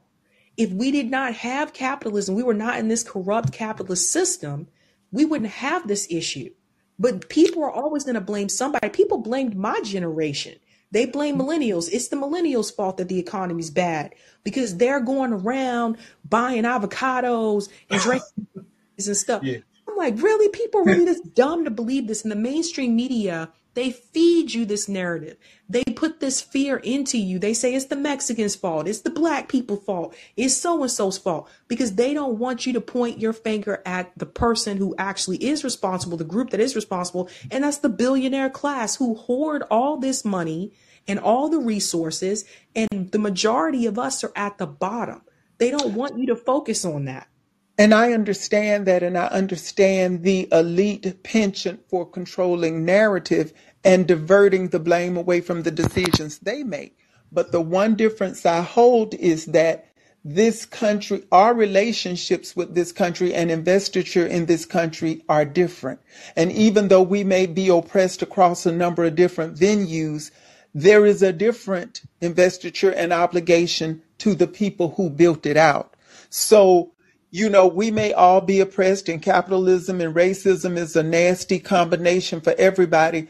But everybody did not does not have a lineage that goes into the upbuilding of this nation. So there is what I'm saying is there is a debt to some of us that is not the same to others. And so I get it. I understand what's going on. And I think it's incumbent upon the different factions of the oppressed to understand their different perspectives, but we are not the same. Our oppression, our blues are not the same. We all have them, but they're not rooted in the same things in this country. That is that is true. Uh, go ahead, Ashura. I'm sorry. I, I want to make sure I get through the the rest of the callers, but go ahead, Ashura. Sorry. Ashura? Oh, should we put him to sleep? Uh-oh. Okay. Um, and sure, Ashura, I'll invite you to speak, and I'll go ahead and bring in um DRK. DRK Sucks. is that what it is? DRK Oh yeah. sucks. Disregard Oh, my proxy DRK account. became. It's Brady again. You know, we got to take progressive measures to promote progressive messages here on uh, platforms. As it, you understand. Okay, but uh, there's another yeah, Brady you, here. Is that you too? yeah, you could skip. Yeah, you uh, you can skip him and go straight to Peter after me. Yeah, Okay, go ahead. It was just uh, because sometimes I have connectivity issues. I've been doing a lot of uh, uh, activism today, and sometimes the NSA likes to just mess with the wires when you start doing stuff. You know what I mean? Like so. Um, I just yeah, I signed up just in case something I dropped out of line on this profile. But anyway, um, I'd just like to say that the demand for I have a few things, have a few little quick notes, but the demand for perfection is one of the biggest uh, roadblocks for progress. Often, at least in my experience, um, and um, I mentioned that um, we are the movement that we're waiting for. It's all of us just kind of sitting around, not really doing much every night. You know, there's things that we could be doing to actually get these goals taken care of. And so I'm I'm going at this from two different angles right now. I've got my own proxy party thing that I've got going on, which Dr. West is essentially the proxy party candidate by proxy because the proxy party is basically just me. and so I could say like, hey, I like him. He's who, so I'm I'm I'm backing up Dr. West, doing everything I can to support him just on my own as one person. I think people really underestimate what they're able to achieve as one person because I've got my iron in a lot of fires right now. I've got a lot of stuff going on, and it's starting to work. You know, like all you have to do is put your nose to the grindstone and get it done. Um, we've got an anti-war song written. I got a platform written for the party. Um, we've got something new called Democracy Revolution, and we're about to get the 501c3 filed in the next week or month. Hopefully, is the goal. Hopefully next week. If not by next week, then by the end of the month, we plan on having that filed. And so we're looking for anyone who might be interested in being a potential um, founding member, board member, regular member. Um, for what is essentially an update to democracy to just make it more direct and transparent using technology and just kind of a new system of organizing, a new kind of protocol for democracy so that um, there's less need for representation and it's more direct and um, transparent, you know. So um, we're building a website for people to um, post petitions, start ballot initiatives, host debates with each other, um, and and other this is kind of a good and bad news at the same time. Um, Peter Thiel is going to integrate Callin with Truth Social, Donald Trump's platform, actually. So Are you heads up, get serious? ready. That's the latest news that I've heard today. Yeah. So heads up for that. Um, we're gonna have. Wait, wait, wait, wait, I Brady. Are you serious? that could be misinformation, but it's something that I heard from someone on Callin today. Someone came in and said that he's actually going to be integrating it with Truth Social instead of Rumble. And I, I don't know if he got bad information or if that the something has changed, but that's just what I heard today from some random guy on Callin.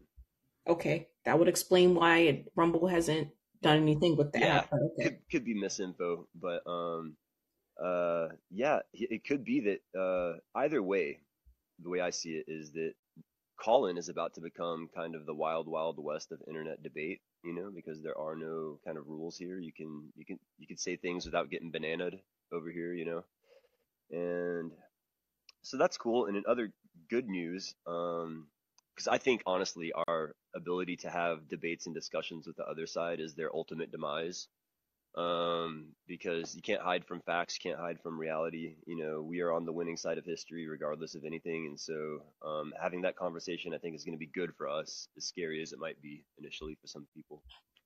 And uh, I'd like to mention Derek Broze is running for mayor here in Houston, Texas, and I think he'd be a good candidate to work with Delilah for an RBN chapter. Um, in fact, if uh, you're trying to get in contact with Whitney Webb, uh, Derek Broze would be a good channel to go through. Actually, I'd recommend him. And I know we would all love to see you interview Whitney Webb. That'd be sweet. I mean, I'm sure you've been told enough times um, on that one. But uh, the new project we're working on is called Democracy Revolution. Like I said, we're looking for board members, founding members, regular members, anyone who's interested in helping. The meetings are open to the public. And um, even if you're not interested in helping start something like that, then maybe you know someone who is. So just send people our way. And um, like I said, every Thursday on- here on Callin, actually, we're trying to do it leading up to your show. I, I tried to make sure that they didn't uh, conflict our meetings with your show at night. So like, hey guys, you know, try to make it early so we don't conflict with Sab. So hopefully we'll be the the lead up to your show on Oh, Thursdays regularly. But uh, Democracy Revolution is what we're going to be calling it, I believe. Uh, The name's still up in the air. Actually, everything's still up in the air. We're leaving the whole process like completely democratic. So there's no one in charge of this project. In fact, we're working really hard on protocol to mitigate um, megalomania and sociopathy within this network in a way that it's almost impossible for a Nick Brana situation or something like that to take over, where the entire process and all the protocol, everything is subject to immediate change based on democratic decisions. You know, is Sounds like a cooperative. Yeah, yeah, it really is structured with like uh, something like that. Yeah, And um, did you working on the bylaws. and did you So say going with a that nonprofit structure. and did you say that you're running um, ballot initiatives? Oh, where did he go? Brady? Projects, um, how you say petitions, uh, debates, uh, And you what? know, Well, Tex. I know you're in Texas, and that's not a citizen ballot initiative state. What? What? Um, are you trying to bring something up to try to get the Texas legislature to put a bill forth to amend your constitution so that you can become a citizen ballot yes, initiative state for amendments?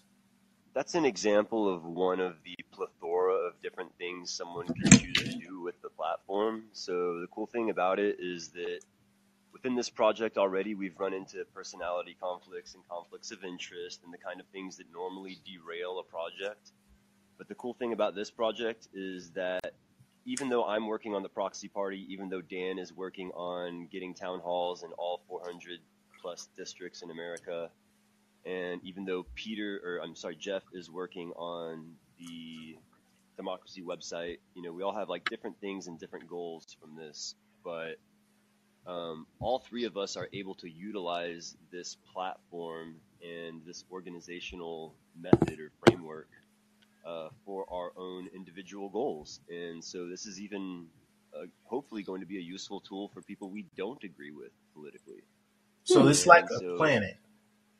It's it's like a planet that has not fully formed yet, but it's still like a little bit of dust swirling around in yeah, space it's like that a has not. proxy form of democracy. It's like a new form of democracy, democracy updated to the age No, of no, I understand that. I, I just I just mean in terms of Whoa. the Okay, process. Roger, either your mic is really loud or Brady's mic is really low. Uh, I could, it's probably me. Um, Okay. I apologize. Is that better? Sorry. Um, but yeah, essentially, this is just an update uh, for democracy because you know democracy used to happen in a forum in ancient Greece, and that's kind of where there was like a protocol and a set of rules. There was you know a, a way that democracy was done in a fair, open way in the public where everyone can see it. You know, so it was transparent. That transparency was there. And so Jeff started working on his project called democracyforum.org, which was a digital version of like a democratic forum was the general idea. And so we've kind of taken that idea and expanding it into Democracy Revolution now with all three of us working together and hopefully more of us um, in the next meeting. We just had our fourth meeting today. We have some more people interested. Case in particular, um, please join us, be become a founding member, and um, work together on the mutual aid party. I mean, the mutual aid party could absolutely use something like this for tickets and everything else. I mean, maybe that can be integrated into the website, you know. Um, but anyone who's interested at all, and even if you're not interested, just feel free to share the idea with anyone who might be. And uh, I'm working on, of course, music projects right now as one person. Does I wrote an anti-war song, you know, find a creative thing you can do. I'm working on local filmmakers. Y'all gonna like this. Y'all talking about the the brutal history that never gets reported in movies in our culture. And so I would really like to start making movies about the brutal American past, you know. And um, there's a lot of local filmmakers that are totally down and about it. And um, so if anyone has any like script ideas or if you want to do some script writing or uh, if you want to act even maybe potentially, we can anything, you know, um, anything at all. don't We're rem- we're kind of working.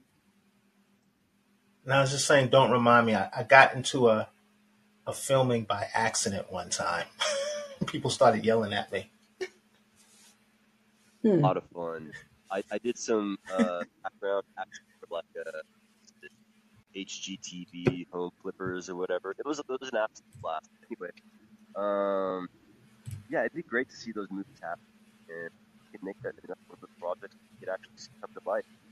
And Word. so social, yeah, talk about that integration. Um, and yeah, I'm going to be working on a transparency tribunal is part of this new kind of digital format. I want to have like a digital space for us to have debates and like have progressive vibe checks because I feel like one of the big problems I've run into as an organizer and try to trying to get things done um, is that people will come in and just do everything in their whole power to derail, delegitimize, insult, and whatever you're trying to do. It's like I swear to God, it's like someone's feeding them to do it.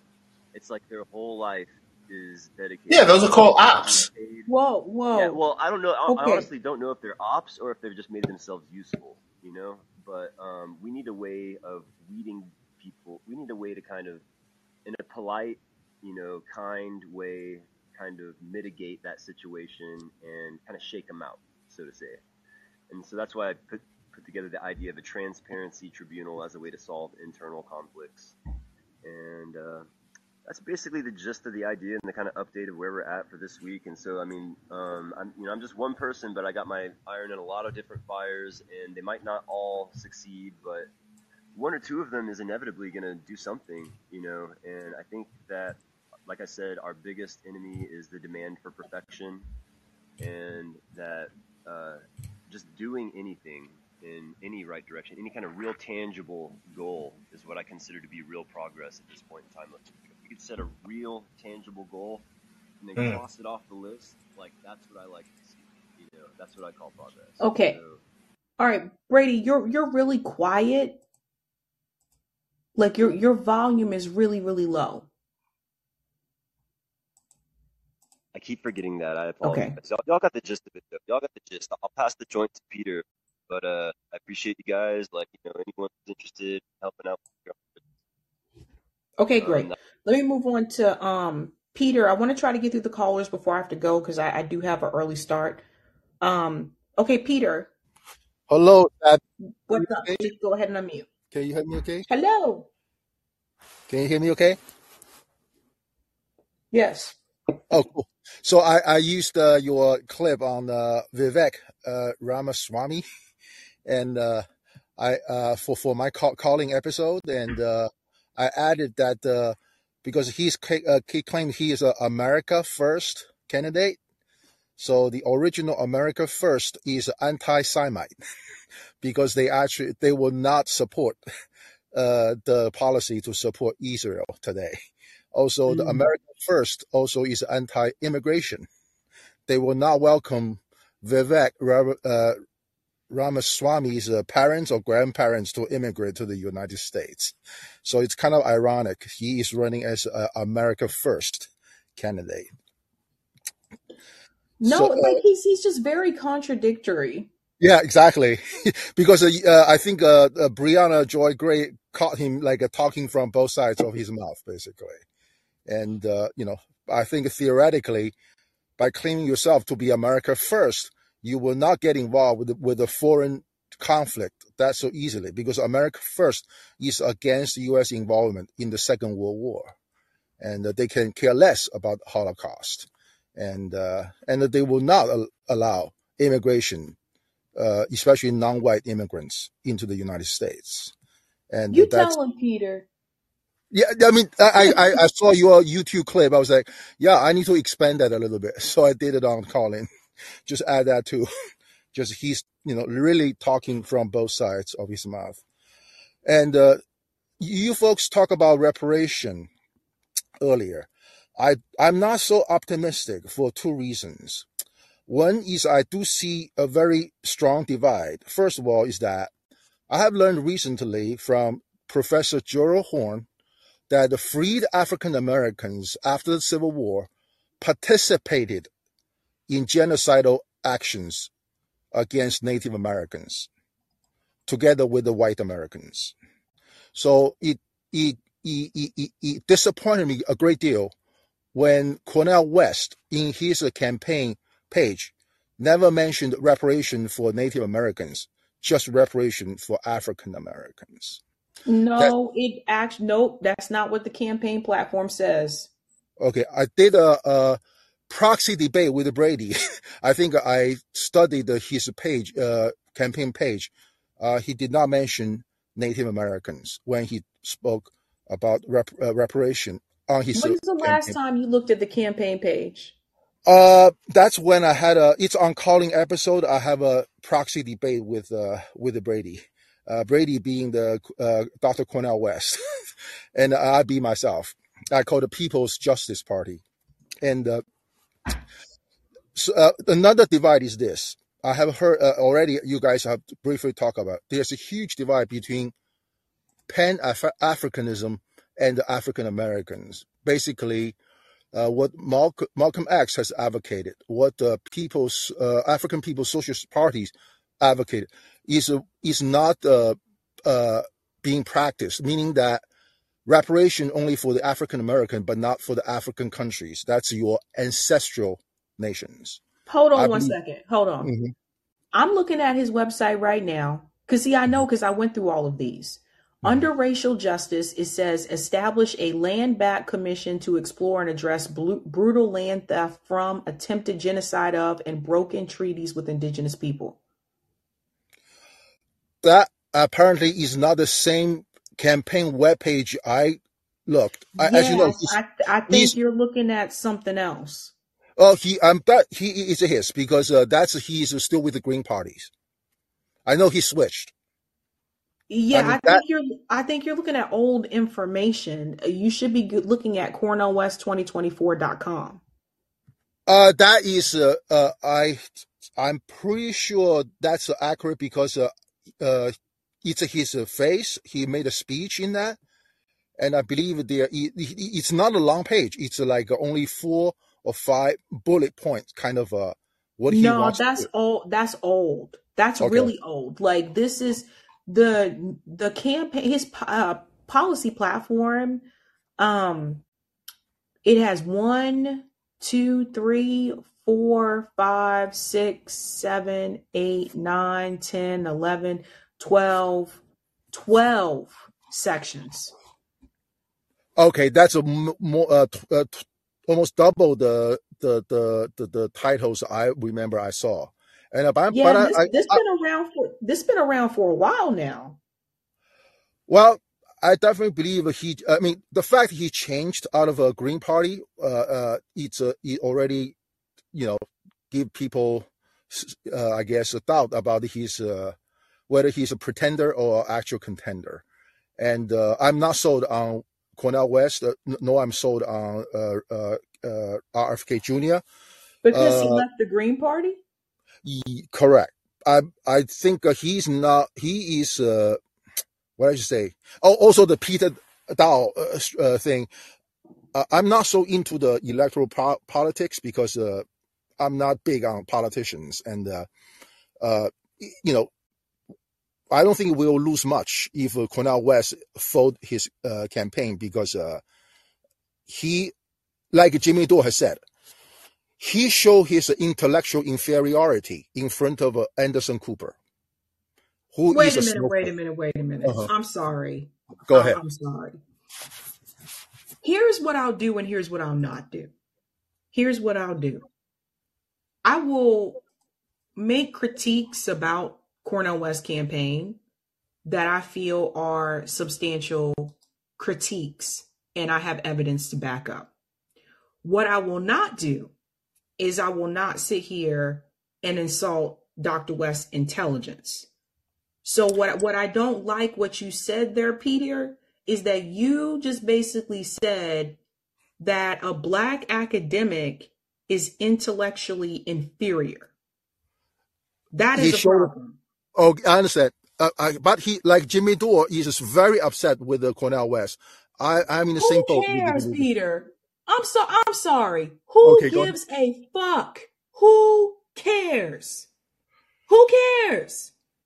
I think voters do. Yeah, but th- these are not the same people. Do you realize that? Do you realize who is watching that show and who supports Dr. West? The people who support Dr. West aren't watching Jimmy's show.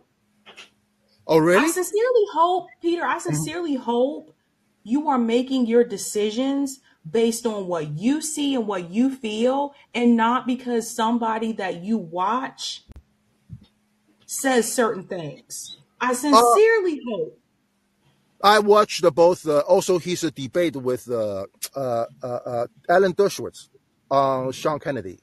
I'm also not impressed with the Cornel West performance. He What does this but you but that's totally fine. You cannot be impressed with someone's in performance. What worries me is the fact that you just said that someone who is an academic who's a black man, you just said that he is intellectually inferior.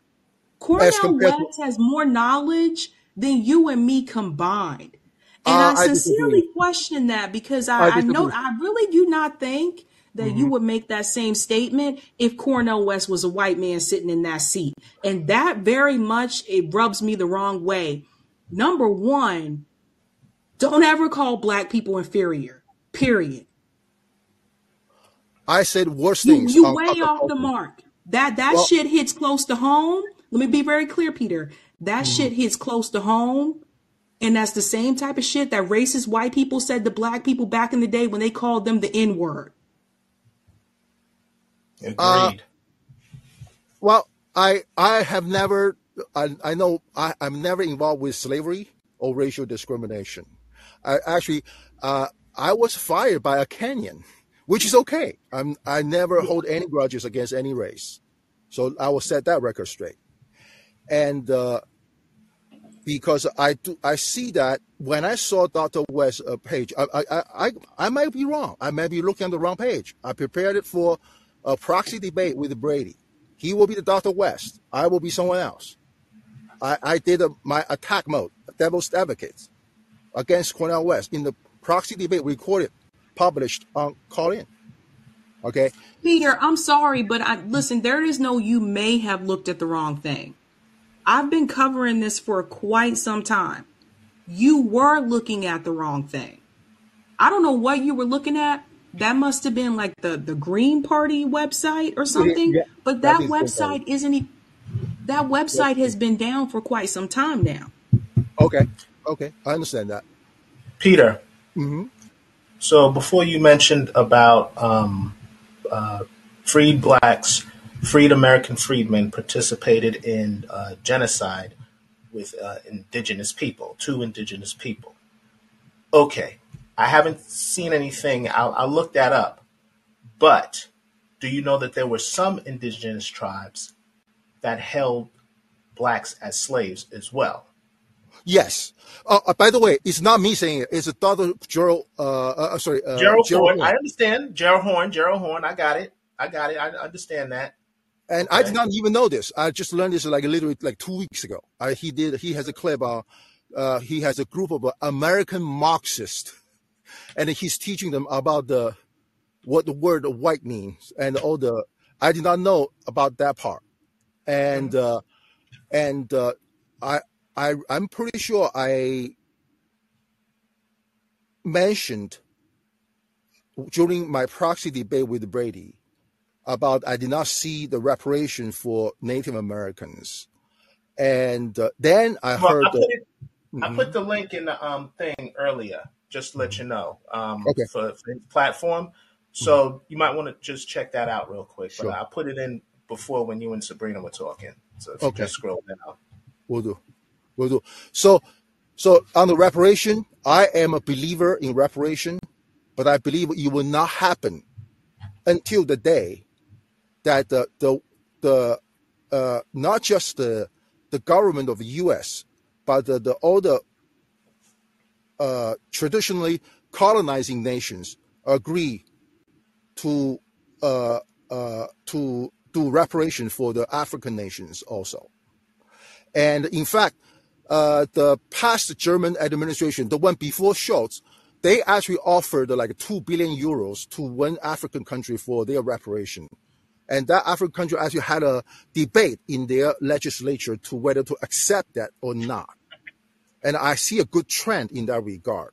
But I believe the American, African Americans reparation will not happen uh, without the international version of it.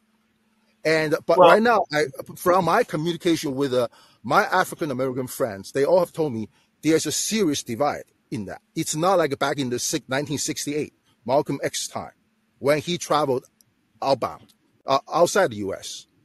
and opened up his eyes. Most of the uh, all Americans, uh, mostly they are just domestic. They don't look uh, globally. So that's the second thing because you guys talk about reparation. My main thing I want to talk about is Sabby is that I would love if you could do a, a, a journalistic work on a case in Philadelphia, which I'm going to do a Callin episode tomorrow. Is that the Third Circuit Court has said the NSA warrantless surveillance can be used legally to predicate criminal investigations of people. oh, th- And this uh, was the Supreme Court that just decided on this. no, it's just the Third Circuit Court. It's a Okay. repeat of, uh, to, to me, it's this. Actually, I shared with a, a Jewish lawyer, a, a friend of mine.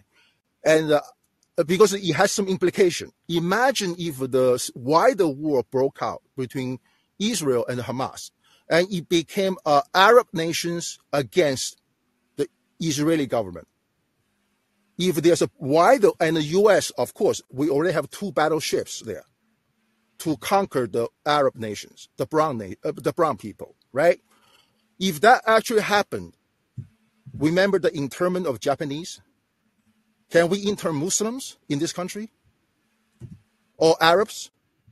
If we, we have a war, we, we need to help the Israeli government. So the Third Circuit Court just decided in May of this year that the FBI, uh, the uh, FBI can use the results of NSA surveillance without the warrant and then uh, uh, uh, predicate an investigation and file indictment. And, uh, the third circuit court said, we will not give you any constitutional uh, remedy because this is for national security. So that I doesn't mean. I'm sorry. They can well, just looking at the the whole thing, they can do that. They can take you to court and all that stuff. This case can still fall apart. The government's case against you can still fall apart even with the charges, even with all of this and all of that, at the end of the day, it can still fall apart. I've seen I've seen the government lose cases against uh, kingpin drug dealers for overstepping their bounds by throwing a whole bunch of charges and stuff like that. I'm just saying that as it plays out, as each of these cases plays out in court, that doesn't necessarily mean that they're going to win. They're just the government's just trying to stack so many cases against said person to try to throw something at the wall and make it make it stick. Yeah, that that is true. Uh, you it's going to talk uh, cost you money. You uh, you, know, uh, you will not want to be. Uh, the the thing is this: ten years ago, when Edward Snowden, I think it's ten years ago, when Edward Snowden uh, disclosed the NSA massive collection of um, so-called the metadata. Remember that? So now the Third Circuit Court actually say yes, those metadata can be used to go after Americans. And Sabby, the reason I, I want to call you is that I want, I would love if you could do some digging in that because uh, it's actually a serious matter because uh, it shows that what uh, what Edward Snowden did is for the benefit of all Americans. It's not just for any racial group. So I think well, he did a selfish act, and uh, and this is what I want to kind of uh, uh, bring bring uh, bring bring to your attention. Or you could do the digging and just present it to her. Uh, I will do a show tomorrow from uh, the Independence Hall of uh, Philadelphia because I have to fix my truck in the morning. So while waiting for my truck, I'm going to do a podcast from uh, using Callin. Uh, just talk about, you know, if the founding father says you cannot do unreasonable search, uh, say in 1776, well, in 2023, the Third Circuit Court, which is next to right next to the Independence Hall, said, no, it's okay. The government can't do unreasonable search. It's for national security. We'll see, we'll see what the Supreme Court says. Right. Uh, yeah.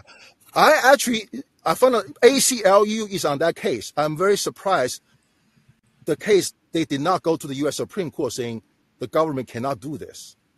I think the reason being is because this is an anti-government Supreme Court. They're pro-corporate, but they're also anti anti-government. Yeah, so, so I just want to I just want to bring up to because uh, I'm going to do one tomorrow at the right outside the Independence Hall. I will just I will I will, I will you know uh, because it is quite interesting uh, that uh, right next to the to the where the Constitution signed uh, ratified the Third Circuit Court says no no no if it's a national security unreasonable search is off the table. There's no remedy for that. And actually, and also, I'll, I'll, just, just read the one sentence from the court's decision, and uh, just you guys can enjoy that. Just one sentence, okay? Just one second, and I'll, I'll, I'll be done. Uh, the third circuit says this: Not all rights have remedies, even when they are enshrined in the U.S. Constitution. Period. Just one sentence. They are enshrined, but you don't have a remedy. That's and that's, that's interesting. That is exactly what they wrote. I, I call them judicial white privileges. They will twist the Constitution to fit their narrative. Because Well, if you say it's not, there's no remedy, then just don't say it's enshrined. Just say it's an aspiration. It's for whites only. There's no rights for the blacks, no white rights for the Native Americans, Hmm. right? I don't. So I don't believe when you say, uh, as far as what you were saying before about, oh, we're not going to get reparations until everybody else is is uh, across the world and all that different type of stuff. When people, just going back to what you were saying before, when there's been other groups that got their version of it without having this mass all in from everybody in the world, I think that's just uh, a belief that you well, have. Plus the U.S. Supreme Court already struck down the affirmative action, which I believe is a form of reparation. No, it is not. no, Uh, no, It's not. It's not. and it's uh, I, based on race. They they struck it down because it violated the Fourteenth Amendment because it's based on race. That's the reason why we say reparations has to be delineated based on lineage. But The whole affirmative action is also based on gender. And this is the other thing a lot of people may not realize. Guess who benefits from affirmative action the most? female White women. white women. Yeah, White women. I know that. Yeah. Hillary Clinton. Yeah. Oh, you. We all know the Fourteenth Amendment is actually specifically for freed black people. It's not for For, anyone uh, else. 13th, Like, uh, 14th, who? and 15th. Yeah. 13th, Who? 14th, and 15th. Yeah. Both are. You know, they are for freed blacks, and uh, but who used those uh, Fourteenth Amendment the, the most? The white lit, lit, Corporations. lit, litigants, yeah, corporations, right? So, no, I'm sorry, I don't need to drag it. Uh, I don't mean to drag it out. And uh, yes, I, my, I apologize if I offend, offended anyone. I, I mean no offense to anyone or any race. Yeah, Thank just don't very much. call go around calling black people intellectually Inferior. inferior. I understand. Appreciate it. Okay, bringing in uh Linda. Case, I invited you to uh speak. What's up, Linda? Uh, I guess what I was just listening to. But um, yeah. So I had just wanted to kind of comment on a couple of things. Um, so with your uh, the show you were doing in terms of the squad, you know, getting primaried and how, you know, I guess just thinking about how AIPAC specifically is behind, you know, maybe trying to push some of these like uh, primaries that will happen. I don't really feel sorry for them at all. I just think at the end of the day, if they were actually doing something for their constituents in their districts, and if they had not maybe so closely aligned themselves with the Democratic Party, then maybe this would not really be an issue. Because I think part of the problem is that when politicians get to Washington, D.C., they forget that, you know, you still have to represent your constituents in your district at the end of the day. You still have to make sure you are closely aligned with them. So that way, when it comes get, comes back to, you know, your reelection bid, you know, in the next, you know, what, next year, next two years, whatever, that you will have the chance of being reelected. But even then, you're a public servant. So ultimately, your goal should be to serve the public. And it, let's say if you don't get reelected, oh, well, it is what it is. Um, then hopefully the next person that will do what they're supposed to do. But I, you know, no one's owed, uh, a guarantee that oh you're going to keep your seat. You have to fucking work for it. You have to actually fight fight for that right? And so you know i think if AIPAC has the ability to throw all this money into primary challenges and that means these these can these folks were like weak. You were a weak ass politician to begin with meaning you didn't do your job effectively while you were in office. And if that's the case then i guess you deserve to lose your position if that's truly what it is so. Mm, that's yeah that's i a mean really interesting point. Yeah, I, I really feel that way. Now, and I will say this though, I think the thing that's very interesting is that AIPAC, I do think they're very dangerous, um, their influence, because I find it fascinating how um, I was watching, I think it was The Hill Rising earlier today, and they were talking about, maybe it was yesterday, but about how Thomas Massie, like the Republican representative who clearly publicly made it, like was kind of going back and forth with, um, I guess, I guess Israel, whatever. But in terms of like how he was not going to support, you know, the bill for for funding, you know, to provide funding to Israel and you know for their campaign against Gaza.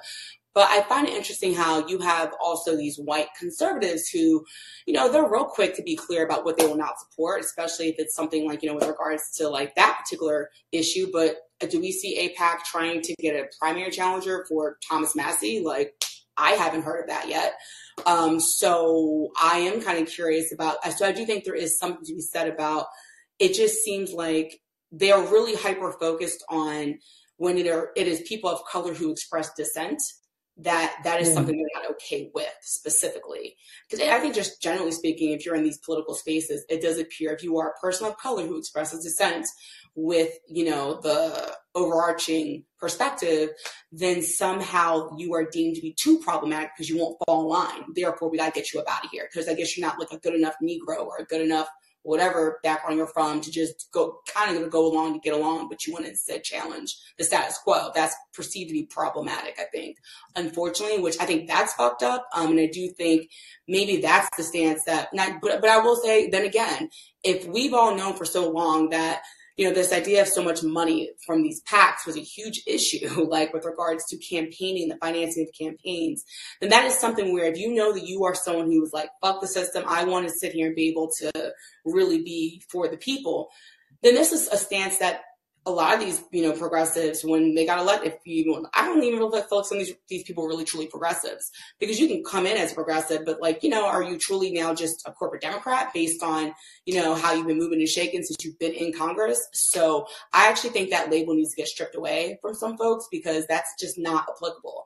Because I have to even question, have we really seen any substantive legislation that, um, you know, that the working class or that we've seen folks really benefit from since there was this, you know, uh, push for some of these progressives who got into Congress. Like, what have they re- really stood for and what has been able to stick? Like, I have not, I can't really quite think of anything unfortunately. Mm-hmm. Um, with the exception of briefly, maybe when you know when uh, Biden did pass that child tax credit, you know, like kind of as part of the like legislation for um, the additional funding for like the COVID funding, but that went away. That was not a permanent thing. So, you know, at the end of the day, I don't know what's what. Like I can't think of any legislation because I think that's the other problem is that Congress has been about doing nothing for a long time. And that's been the larger issue is that we have folks who are in Congress who they, I think that's why duopoly is so problematic is that they're in here trying to give you the illusion that they're, they're out here fighting, but really they're just, it's like it's spectacle. It's all about theater. It's not really them actually sitting here trying to get shit done. And I think that's why it just needs to stop being so antagonistic and whatever happened to foreign coalitions on what you can agree upon because even though yes i could see myself as someone who i'm actually more so independent but i'm left leaning i'm an independent person but i'm left leaning politically however there are certain things i can respect and agree with that maybe a conservative might be wanting to push forward in terms of like what was going on with covid and how there was a huge cover up regarding that so if there's legislation that would be to support hey let's get, get down to the bottom of like how did this even happen I would support something like that. And I wouldn't be opposed to like crossing the aisle to support that. But I think we have seen it, especially once Trump got into office, it became, and of course, I think with Bush, there was some of that too, but there's been like this complete like lack of understanding of how politics really works, where no, you have to be willing to cross the aisle to get shit done. That's just common sense. Like you have to be willing to do that. Because if you're not willing to do that, then that's why you we constantly see all these stalemates. We constantly see how the government's getting shut down because, okay, well, people can't sit here and actually form a coalition in some way to get things done. Or what they're willing but, to form coalitions on might be like the military industrial complex or something else, but not something for the American people, which I think is problematic. So but I think that's precisely the reason why this empire is in decline because as Eric has said, in his demands, you know, at the top of the list is finance campaign reform, because if you can't get money out of politics, you subvert the whole entire process eventually. And so what we have is a situation where our elected officials, as soon as they go through the turnstile, they become focused on getting reelected and raising the tremendous amount of money that it takes to get reelected. And that makes them vulnerable to whatever big money donors come around. And that's a part of the reason why I agree with you that the influence that AIPAC and um, the Anti-Defamation League and DMFI can wield is so dangerous is because they're focused on a very narrow issue and they can potentially get people unelected or people elected who are going to be right for that particular issue, but they may be hell on earth for the rest of the issues that people have to have legislated. That's why I think it's so dangerous because you can get the devil in hell incarnate because all they know is they have to be right on that issue with you and the money will come through and then they, you know, they're just horrible on all the other spectrum of issues. So money is subverting the entire thing. And to your point, it's to the place now where people won't cross the aisle. People don't find, you know, build bridges or alliances or this and that. It's all about money and who gonna get me elected or who can get me unelected. And the whole process is going down the drain. And if you, the only way you can get representation is that you put a wall six foot thick between that and these moneyed interests. I think uh, uh, one of the pivotal pieces of decisions that came from the Supreme Court was Citizens United because corporations are not people and money is not speech. But when you allow that type of ideology in the body politic, it distorts the whole thing. And so those who, the corporations, have more money at their disposal to spend and, you know, between them and the PACs and this and that, everyday voices don't have a chance. And these elected officials could care less what happened to everyday people. That's why I say it really is indeed a plantation nation, because at the end of the day, all they need you for is your labor. And moving in with AI and all that, they're going to need your labor less and less. And I think the situation is going to become very volatile because you're going to have the divide between rich and poor become so great that there is no middle ground thought to prevent the society from collapsing because people just simply don't understand each other anymore. And I think we're racing to that place. How can you have a nation that spends billions upon billions in militarism at the same time saying, oh, you can't have health care, oh, you can't have housing, or this, that, and the third? And that's because the interest of the elite is about foraging for resources and protecting the resources that they have. But they could care less about whether you healthy or not. That's just not their interest. And I just think that's why I think we're in a really, really bad place. Yeah, I definitely agree. I do think we're mm. in a really bad place. I think what I what I do feel though is that, but even with AIPAC or any of these PACs that are putting all this money into you know, various election challenges. I also don't, while yes, we know at Citizens United that that did basically support this idea that these corporations are people, therefore, like they have the ability to then like fund these campaigns, which, yeah, I do think that needs to get overturned. Um, I think what is also a bit interesting is that, you know, because of just how I don't know if I want to say hopeless or just because you have folks who the everyday working class person is so concerned with trying to make ends meet maybe I don't know if it's just the lack of engagement with the political process and the lack of understanding as to how as to how, especially on the local level, how that can truly really make some sort of improvement in their lives based on policies that can get passed based on whoever they choose to elect. That I do question, I do wonder, well, couldn't the influence of some of these, this PAC money be, you know, maybe like averted in some way if the focus truly was really on when politicians, yes, you can get elected to whatever national office, whether it be Congress, the Senate, whatever, but you still have to also be able to directly connect back to your constituents and really be able to, for them to know who you are and also what you're doing for them. Like, what are you doing to make their lives better? And I think that is actually what I feel has been missing from politics for quite some time is that you don't really see politicians speaking to people with regards to this is truly what I'm doing to make your life better. Because I think if that were happening a bit more, especially at the, you know, with, when we're talking, especially with Congress, like, like you know what happened to town like I don't I mean I know we do there are town halls but whatever happened to maybe maybe some kind of form in which oh that is something that is very consistent where you have someone who's checking in the, the politician politician who checks in with their constituents consistently who okay you're accessible if your politi- if your constituents reach out to you because I feel like if that's the case then actually you're you sh- that kind of money that AIPAC could fund into could be funding and trying to put into your challenger that actually should be able to be subverted in some way because you would feel like hey I know what my politician is doing for me or at least I see they're doing something to benefit me. Plus there would be the name recognition of that politician who's already been elected.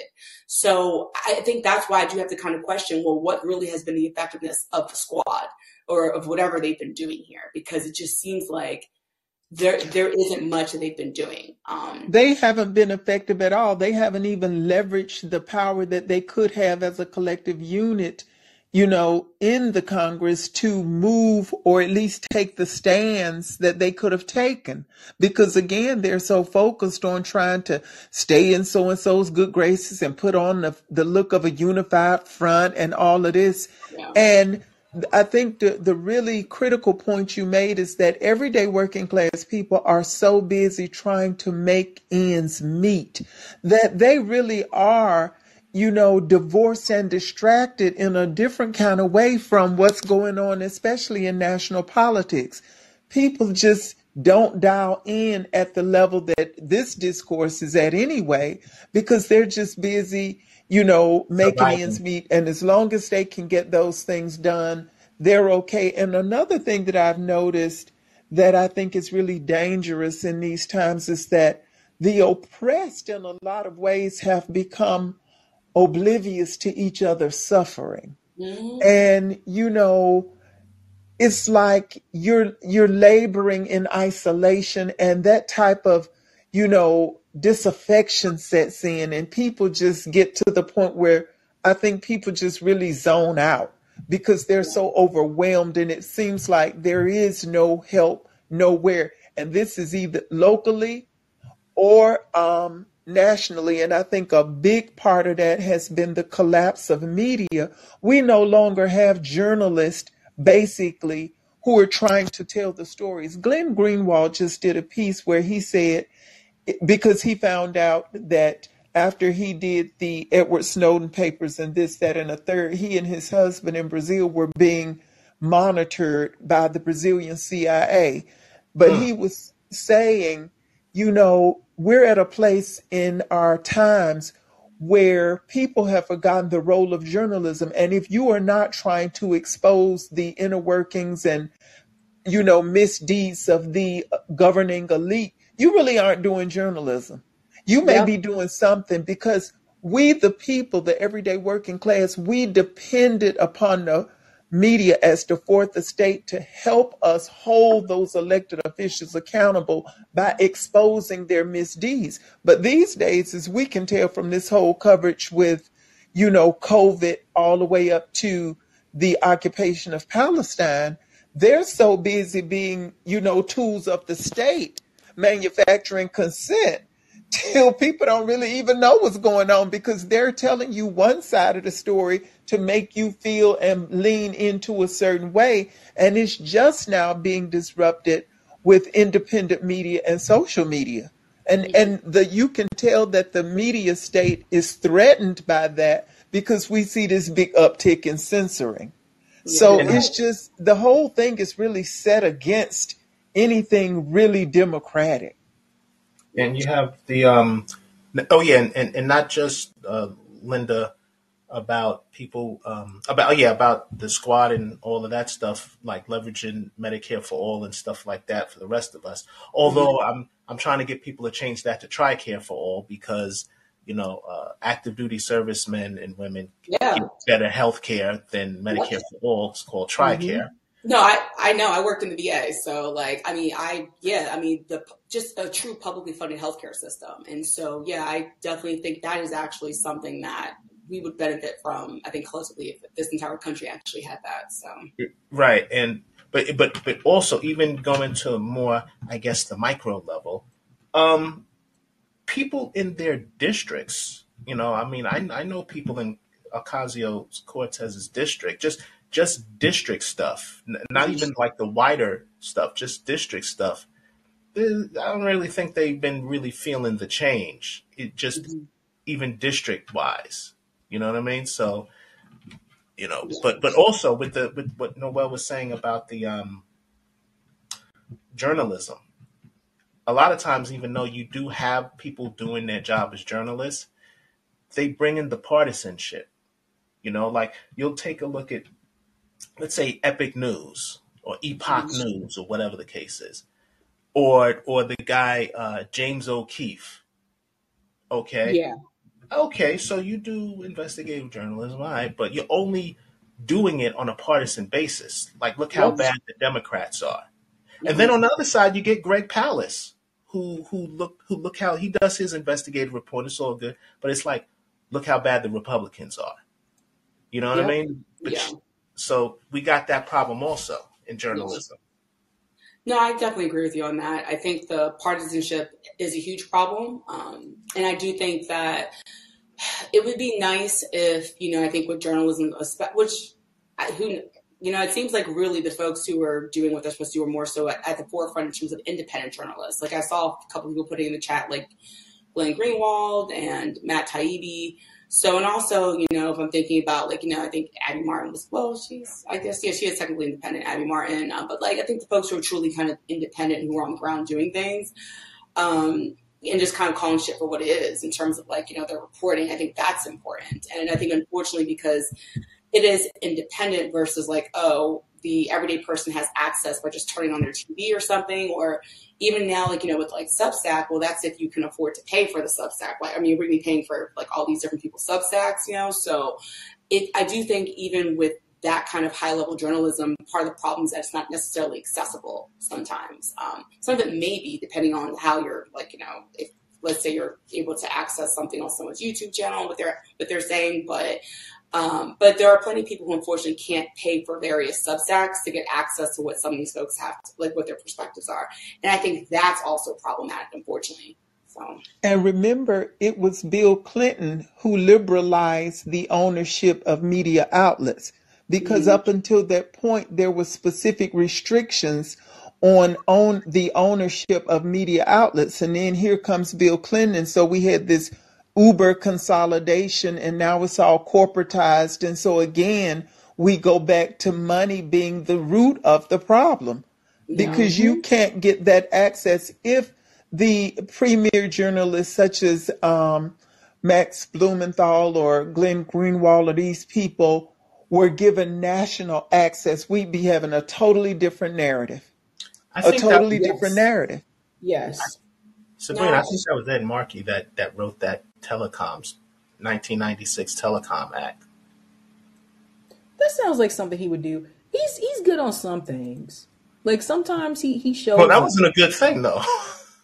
Oh, um, that, yeah, that's what led to the oh, sorry, I was reading something. Um, that that sounds like something that, like I said, he's he's not consistent. He's wishy washy. Like sometimes he's good on some issues, and sometimes he's not good on um issues. I want to make sure I, I bring in Case, and then I want to bring in um the last caller because I have to head out in about fifteen minutes. Uh, what's can going on, Case? really quick on the reparation? Yeah. I'll come back to you, uh, Linda. Okay. Okay. What's going on, everybody? This is DJ Case Study QB back at it again on the Sabby Sabs Network, fresh off On the the boat. ones and twos. On the ones that was for Roger. You guys, all the people that's new, that was an inside joke for Roger. Much love to y'all. Thank you for the birthday wishes, Sabrina. Appreciate it. And I, yeah, literally got off the boat and then I'm here at work and I'm super tired. I need a vacation from my vacation, but it's all good. Um, so yeah, I'm getting caught up with the news. I didn't have Wi-Fi for five days. I was out to sea at sea. So um, I'm just looking around and seeing what the heck is going on. Like I saw a headline that the new Speaker of the House did pass a bill in the House and then um it has you i don't know it has ukraine spending but then it's also taking money away from the irs which is stupid because the irs was actually going after the rich and they were actually getting money. So like th- is that true? Did anybody hear about that I didn't I didn't hear about that story yet. Yeah, okay I I. Yeah. I did. And he, they did manage to pass that piece of legislation delivering, you know, the 14 billion for Israel, but they want to cut and and essentially they were cutting um, funding that was set aside for the increase in the IRS to fund the the amount going to Israel. But of course, you know, the Biden administration has said, you know, that's going to be a no go um, because they needed the expansion of the IRS to, as you say, you know, build the infrastructure to do more accountability in terms of hmm taxation and stuff. yeah But, you know, so it's just more song and dance. But Yeah, but I heard they.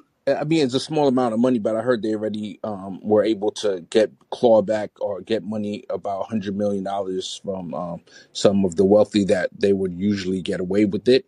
So um, the other thing is, um, I saw uh, Nina Turner. I, I listened to her um, podcast with Bree, and I, I was pleasantly pleased to see one of the things she's working on is um, ballot initiatives. I know Roger's going to be happy with that with her new organization. who's working on ballot initiatives? Hello, Yeah, somebody.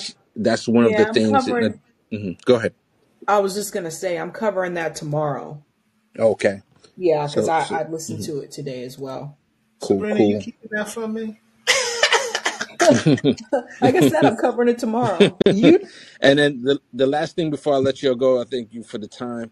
Is that when I was on um the cruise, the the person that attended our you know every night we go to dinner with the I went with my family and um the person that the waiter he was talking to us about um his experience on the ship. And he said basically he was doing a five month tour and he said he gets no breaks. And my my family now all the the waiters they all come from different parts of the country. So like we had somebody from bali from indonesia from deaf people from all over the world.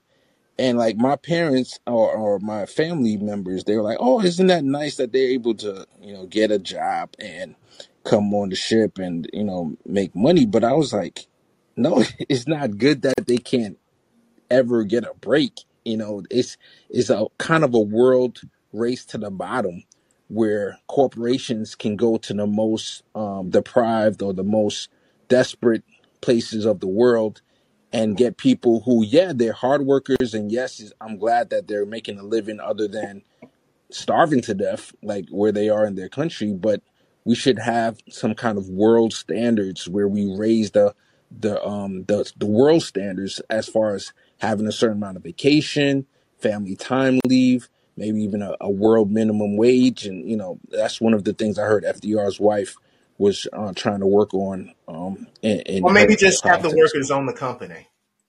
or just have the workers own the damn company so that they can decide for themselves, right? So um, it was it was a nice little conversation that I had with my family. Um, but that's that's all I wanted to talk about. But thanks again for the birthday wishes, and I appreciate you all. Much love to you guys. Much love to the chat. I love Yeah, how you put. I love how Case, you, tell people how old you turned. This is important. The big four zero, yeah, finally Whoop, whoop. the big milestone. It's only downhill from here, baby. The big four. Oh, don't say that because you know I'm 60. Oh, but I happy got you. belated birthday.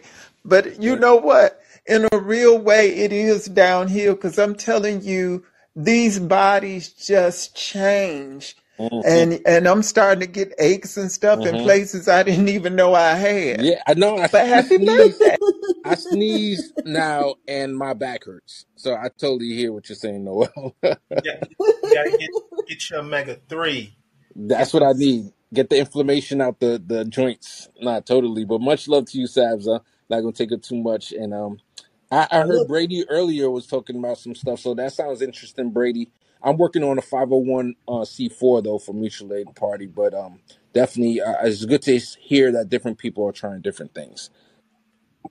Love how you kept sneaking in how great your vacation was, and hey, I was having this great time while you bums was at the. At this, oh yeah, my vacation. Hey, I didn't talk Uh, about the rock climbing and the surfing and the nah, oh, okay, the stop escape talking. room. Nah, I told All right. Um, let's bring in um Linda. I'm gonna move you as a speaker. I'm inviting you to speak, so you just have to um accept the speaker thing, and then I'll bring in the. Wait, what is the? It's the something. I can't see the rest of it. Hello, the. How you doing tonight? Can you hear me? Hey, how are you? Yeah. Thank you, Sabby. Hey, I just want to say this was uh, been a nice, insightful conversation tonight. I like the way everyone expect uh, respected each other. I think Noel made some excellent points tonight. I mean, everyone did, but Noel seems to be on point tonight with a lot of her things. I just want to ask you one question, Sab, and then I wanted to make a point, and I'll let you go. I know you're probably exhausted. So I know you said uh, on Tuesday or Monday on Twitter, uh, Mike Johnson, the new Speaker of the House, put out a post where he was talking about his two sons and the systematic change that needs to be made in this country. Um, if you were president, what would be your first systematic change that you would make uh, to change the system? What would be that first thing you would change about the system for for for, Well, for black people? Because that's what the post was. well, first and foremost, I'm coming from the education system. So first and foremost, we have to get rid of this rule of having property taxes pay for public school education. The federal government can pay for it the same way the federal government pays for it for those of us that were military kids. Those of us that went to the DoDDS schools, the federal government paid for it, and we had everything at those schools. So, the same way that they can give us everything, they can give everyone else everything at these public schools in this country. So, the property taxes thing, that would have to go. And the reason why I say that first is because that would in my opinion, I feel that would level the playing field in reference to the education system. So if you live in a poor neighborhood, you would still get the same education as someone who lived in a wealthy neighborhood. That's important for people who want to go to college, who want to go to certain colleges. Your zip code really does matter. So that that piece right there, the same way the federal government pays for the DoDDS schools, the same way the federal government can pay for public school education in this country and remove this concept of property taxes uh, paying for public education. That that would be a systemic change that I would make because all these other things it all goes back to education. So I feel like you have to start there. The other thing in reference to healthcare systemic change, everybody in this country should have healthcare. Period. Like it, there is no you have to be a certain age and you have to have a certain income. No means testing. Everybody in this country have health care. Um, and to what Roger was saying about TRICARE, TRICARE is the best model to look at. I had TRICARE. I grew up with it. My dad had TRICARE. It is really, really excellent uh, insurance. And again, like I said, you shouldn't have to be a part of the military industrial complex in order to get that type of health care. So that should have to change. So there's that. Okay, so course, so so so Sab, you don't you don't believe that the system itself that we're in right now is systematically racist, right? Did I get that wrong in your wording? Did well, I misread that? well, no, it is. And I'll bring up the example of property taxes. Okay. All right. Let, let me let me ask you this. So, do you think that they're the white people that are in government right now are systematically um, oppressing black people in this country through through the rules, the regulation, the laws, all of that, the education? You think that's what's why we're seeing a decline right now within the black community? Um, and some of the other problems that are going on, some of the lawlessness in the inner big cities, you you believe that the system needs to be completely changed, and and uh, it's it's based off of racist policies. Is that what you're saying? Well, the majority of people that are there right now weren't in those positions when those laws and those rules were set. hmm So that's Agreed. just something to keep in mind. Okay. So this Okay. this is these are things that were already implemented. Perfect example are the crime bills that were co-authored by Joe Biden. That's a perfect example. Like it just and it, it still pains me the fact that Joe Biden is president. Like it just the fact that numbers like the fact movement. that large numbers of African Americans in this country went and went to the polls and stood in line for I know people stood in line for hours to vote for crime bill Joe. It just it it does not make any sense. Yeah, I think black people suffer sometimes from cognitive dissonance, like, which is voting against their own best interests. Um, and that's why, like, I think uh, caller, um, the Massalorian, just kind of speaking to what you're talking about. That's why I don't think it's necessarily that it's just black I mean, sorry, it's just white these uh, like white folks in government or whatever who are the ones oppressing uh, black people. Like, no, because I think like what Sabby is saying, yes, these policies that were in place, um, a lot of these folks who are in government now were not the ones who implemented those policies. But at the same time, currently, in a lot of these like cities where you have like maybe an increase in crime, like in San Francisco and Baltimore, you these there are these are black mayors that are yep. running these cities. So we have to also look at that too. Like, well, what are these black pol- even in, I lived in Atlanta like prior to me like relocating, you know, back back up north, but you know, Atlanta has been historically run by, you know, how many decades now by black mayors, and they're suffering seriously with homelessness issues that are negatively impacting the black community, also the school districts. In Atlanta, their public school system has had scandals with regards to like poor testing scores and trying the whole cheating scandal that happened back in like I think 2014, 2013, yep. when it got you know uncovered. And so, no, I think unfortunately a lot of it really is that um, you could maybe want to do well for your constituents, but it's also thinking about, but who do you answer to? Like, if we're thinking about like who your donors, like, and I think that's something that unfortunately, um, I think especially with, I want to say just politicians, period. Like, if your focus is more so on trying to maintain power or trying to make sure that you get reelected or trying to get kickbacks, then it doesn't really matter like what you're doing for the constituents in terms of who you're oppressing, even if you're a black face that's in these positions of power. Like, unfortunately, you may still go along to do that because you're only thinking of self and you're not thinking collectively of what will benefit the people who also look like you or benefit everyone collectively. So here's a part yeah. of it also. The when we talk about black people being or and especially the descendants of slaves being oppressed in this country, it has to do with the fact that the version of capitalism that was put in place at the very beginning was operationalized by white supremacy. And since those two con- those two organizing principles not only set the economy in motion, but it also built out the society in that it created a means of identity for people. So before racism was introduced as a construct to divide labor, you had black people and white people in labor working together, so to speak. But when you divided it, those white people began to gain an identity as American white people, which was a distinct difference from being a slave and then a freedman and this and that. So the institutions, as they were being built through the ages, had these types of ideologies built right into the fabric. So today, when we look at a situation where we have black elected officials basically delivering white supremacy and blackface, it is because those institutions have been shaped and formed in a cauldron of white supremacy and capitalism. And the whole idea of capitalism is extraction and exploitation. And with black people being pegged to the bottom, both socially and economically, the system in a way maintains itself.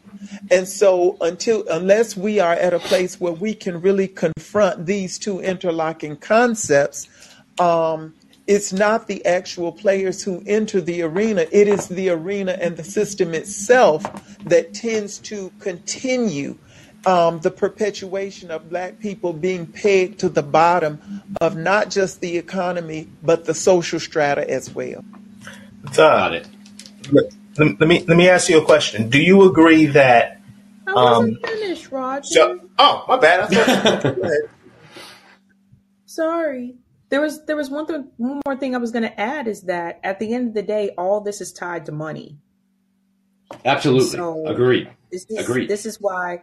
So when I heard um, what Mike Johnson said on Twitter, I was like, okay, Mike Johnson is a Republican, but Mike Johnson is able to see the systemic issues because he has a black son. And he's and broke, Sab. And he's broke. He's got 5K in the bank. You saw that, right? Mike Johnson? No, I didn't see that. Yeah. It's been all over Twitter. He's he's literally he doesn't have any stock portfolio, nothing. He is just an average Joe. Really? Yeah. Oh, yeah, I was shocked. So I don't know if this is going to corrupt him now because he's Speaker of the House and his money's going to be coming left and right from all the lobbyists. I hope not, but um, again, I don't have like Noel. I have no faith in any of these politicians. that Have like They're all bought and paid for. There's there there is no. They're trying to crush the middle class out because if there is no more middle class, then we all depend on them. And the faster they can do that, they can accelerate that. The sooner for them, the better for them, because the economy is in a mess right now. So they, I think they're trying to super accelerate crushing the middle class, like that caller said earlier about ancient Greece.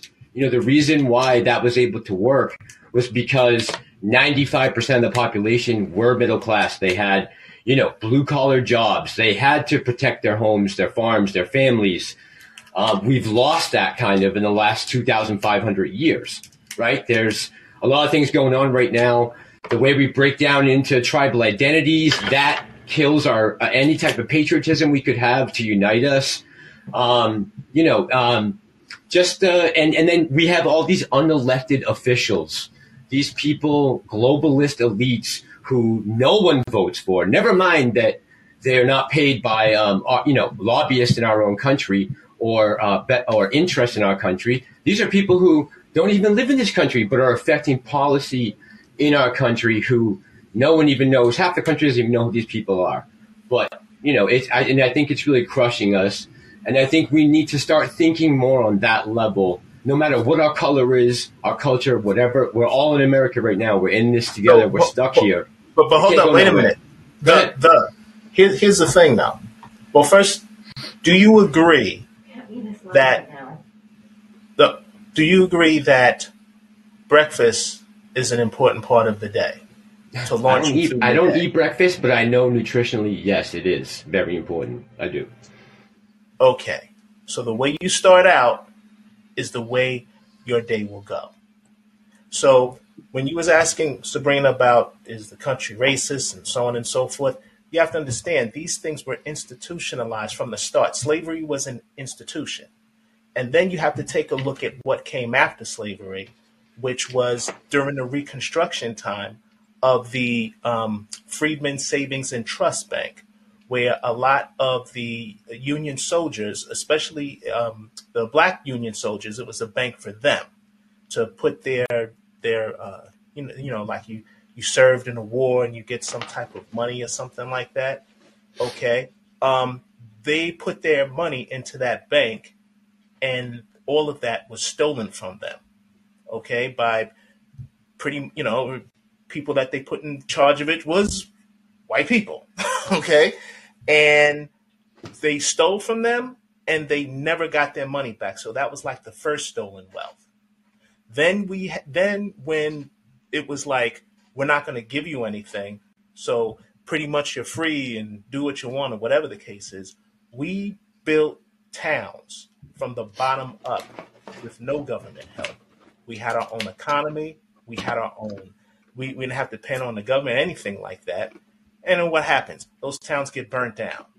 Um, then you also had uh, uh, FDR's policies because you're talking about, hey, we all get together, working class, or whatever the case is.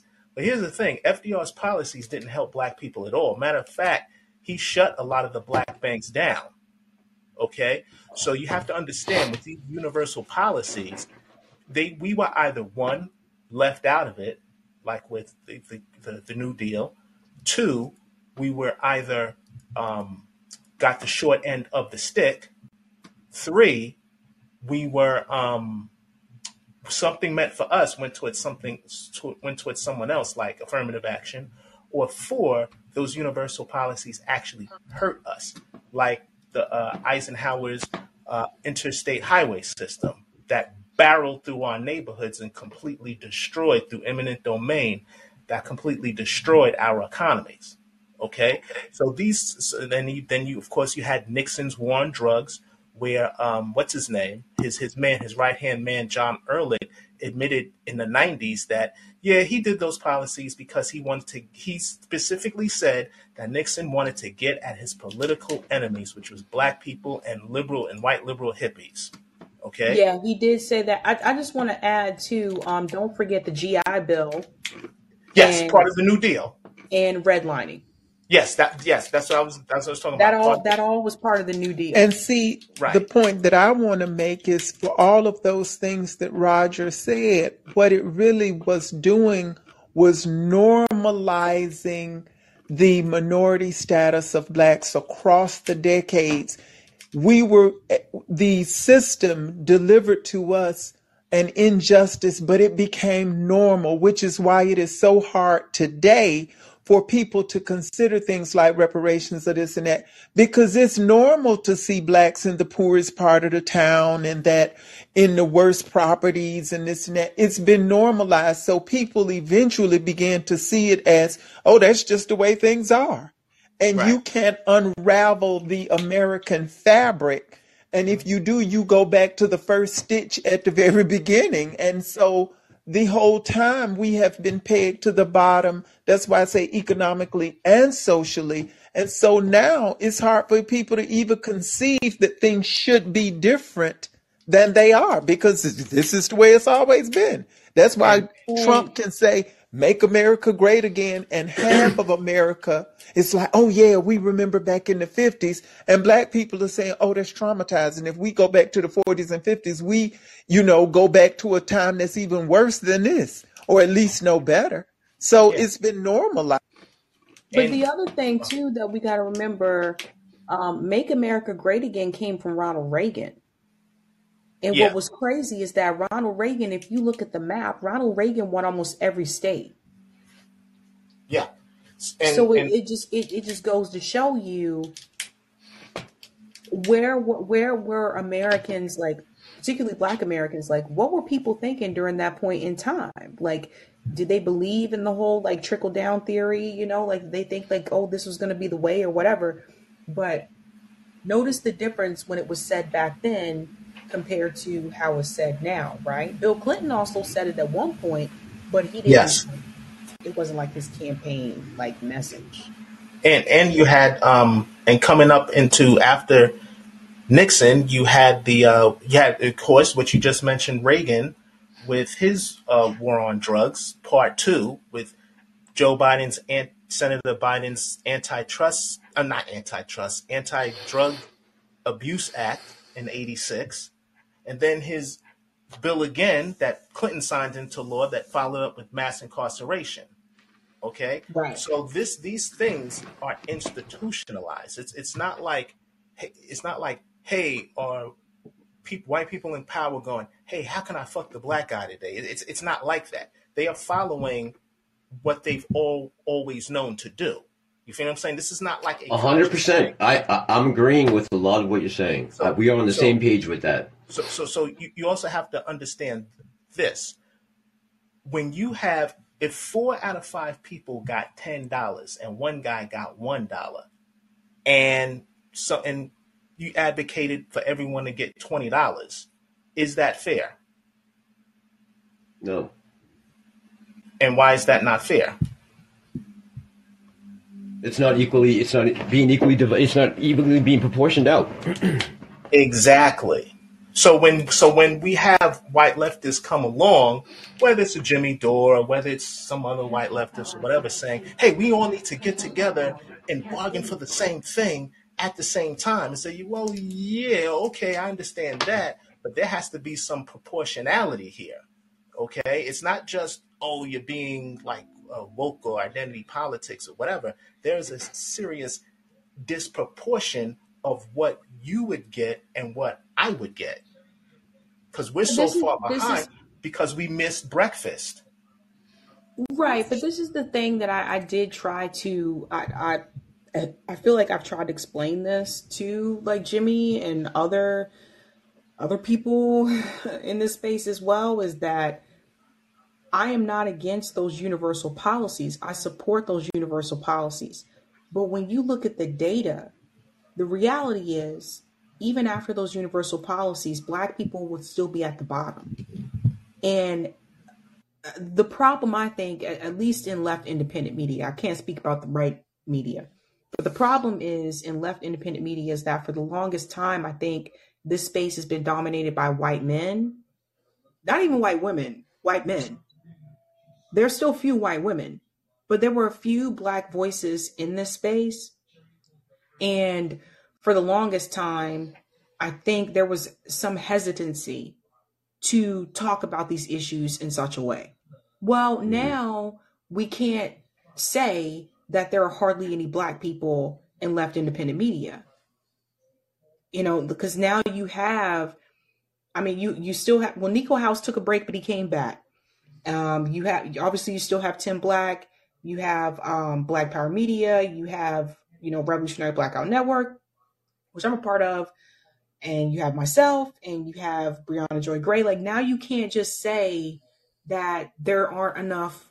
They're they're very you know, oh, there's no black people or there's no black women or whatever. You can't say that now.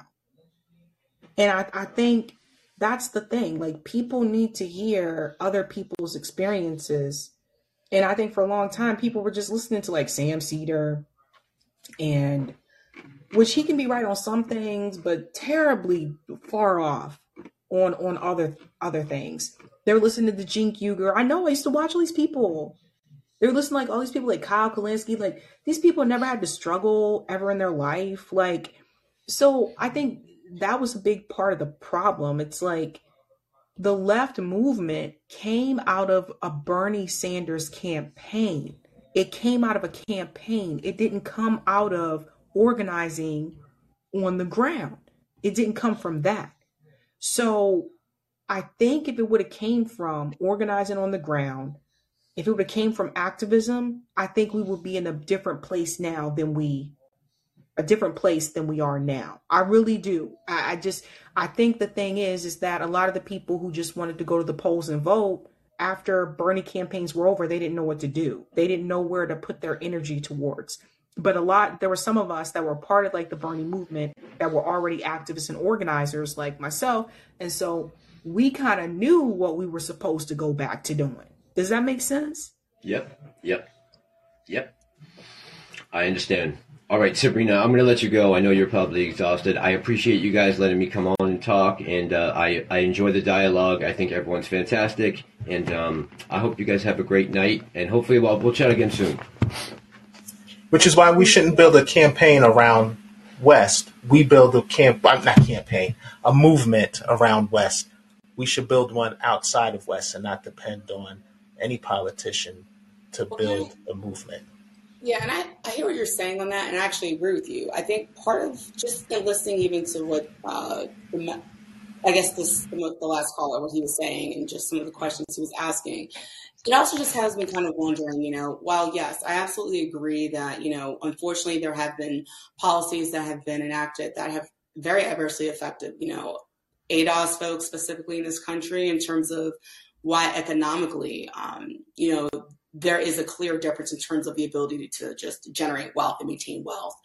But I also wonder too, like, is there not also, I think, the issue with kind of like the lack of, or just the lack of actual unity amongst Black people, uh, specifically, you know, ADOS as well, even in kind of acknowledging the fact that there are clear disparities that exist. Because what I, t- just as just as me being an observer, what I have tended to notice is that you know, I do think unfortunately sometimes like black people when they see like a few black people doing well, they somehow then attribute it to, well, that means everyone must be doing okay, even though that's clearly not the not the case. It's like this bizarre conditioning of of you see someone like a LeBron James or Beyonce or whomever. I think black people unfortunately overwhelmingly tend to be very much so influenced by imagery more so maybe sometimes in other groups and not acknowledging sometimes maybe their own reality. And maybe that's partly maybe due to escapism in some way. But I do think at the same time, there has been almost like this lack of acknowledgement as to, okay, we all need to collectively work together if we're trying to truly improve our condition. Um, because not everyone's going to be a, a multimillionaire or a billionaire. Like, and it seems like black people have been so focused on not every black person, but just this idea of hyper capitalism. But yet you ain't got the funds, you ain't got the money, you ain't got the coins. Like, look at the whole situation with DJ Envy and how, and that Cesar Pina guy, and how you had an entire, like any person I think with common sense would have seen this is a Ponzi scheme what these people are doing. But yep. I think due to the lack of understanding about economics, just basic economics, these these fools fell for it because oh simply because they believed in what DJ Envy had to say. And don't get me wrong, like yeah, he I guess had some kind of platform, but you cannot be so induced by a platform that you are ignoring basic common sense and also what stopped you from doing your own research. You could have looked into Cesar Pina, you could have looked into even taking whatever this so-called plan is of, oh, okay, we want to have you guys give us your money so we can you can invest in buying properties such and such. You can never guarantee a specific return on investment. That's damn near impossible. That is not possible. And so the fact that so many people really fell for that and were giving up like hundreds of thousands of dollars is really disturbing because it just seems like constantly black folks keep getting duped. And I keep kind of questioning, wondering what is going on that this kind of like just getting duped constantly keeps happening. It's almost like we're not critically thinking before we are making decisions. It's like we kind of get swept into like specific, um, maybe this like I don't want to say like different waves or different like oh hey I, I want to hop on this thing or that thing. Like it was a whole crypto thing a few years ago, right? Like the whole crypto. Oh, that's a get quick rich scheme and a get rich quick scheme. And it just seems like I get it. Like no one wants to be poor. People want to move up, but you got to do your due diligence before you sit here and make decisions. But so. here's a portion of the answer: Our people have not been geared or prepared or cultivated in the understanding of these things and the way money works and this and that. You know, um, there white people by having had access and having owned things and had land through the generations they have mothers and fathers who were doctors and lawyers and financiers and this and that. And so they were not only comfortable, but enfranchised in those spaces. How many doctors' kids became doctors? How many bankers' kids became bankers? Because they were familiar with these operations and they had the connections, just like we've seen with Sam Bankman Fried.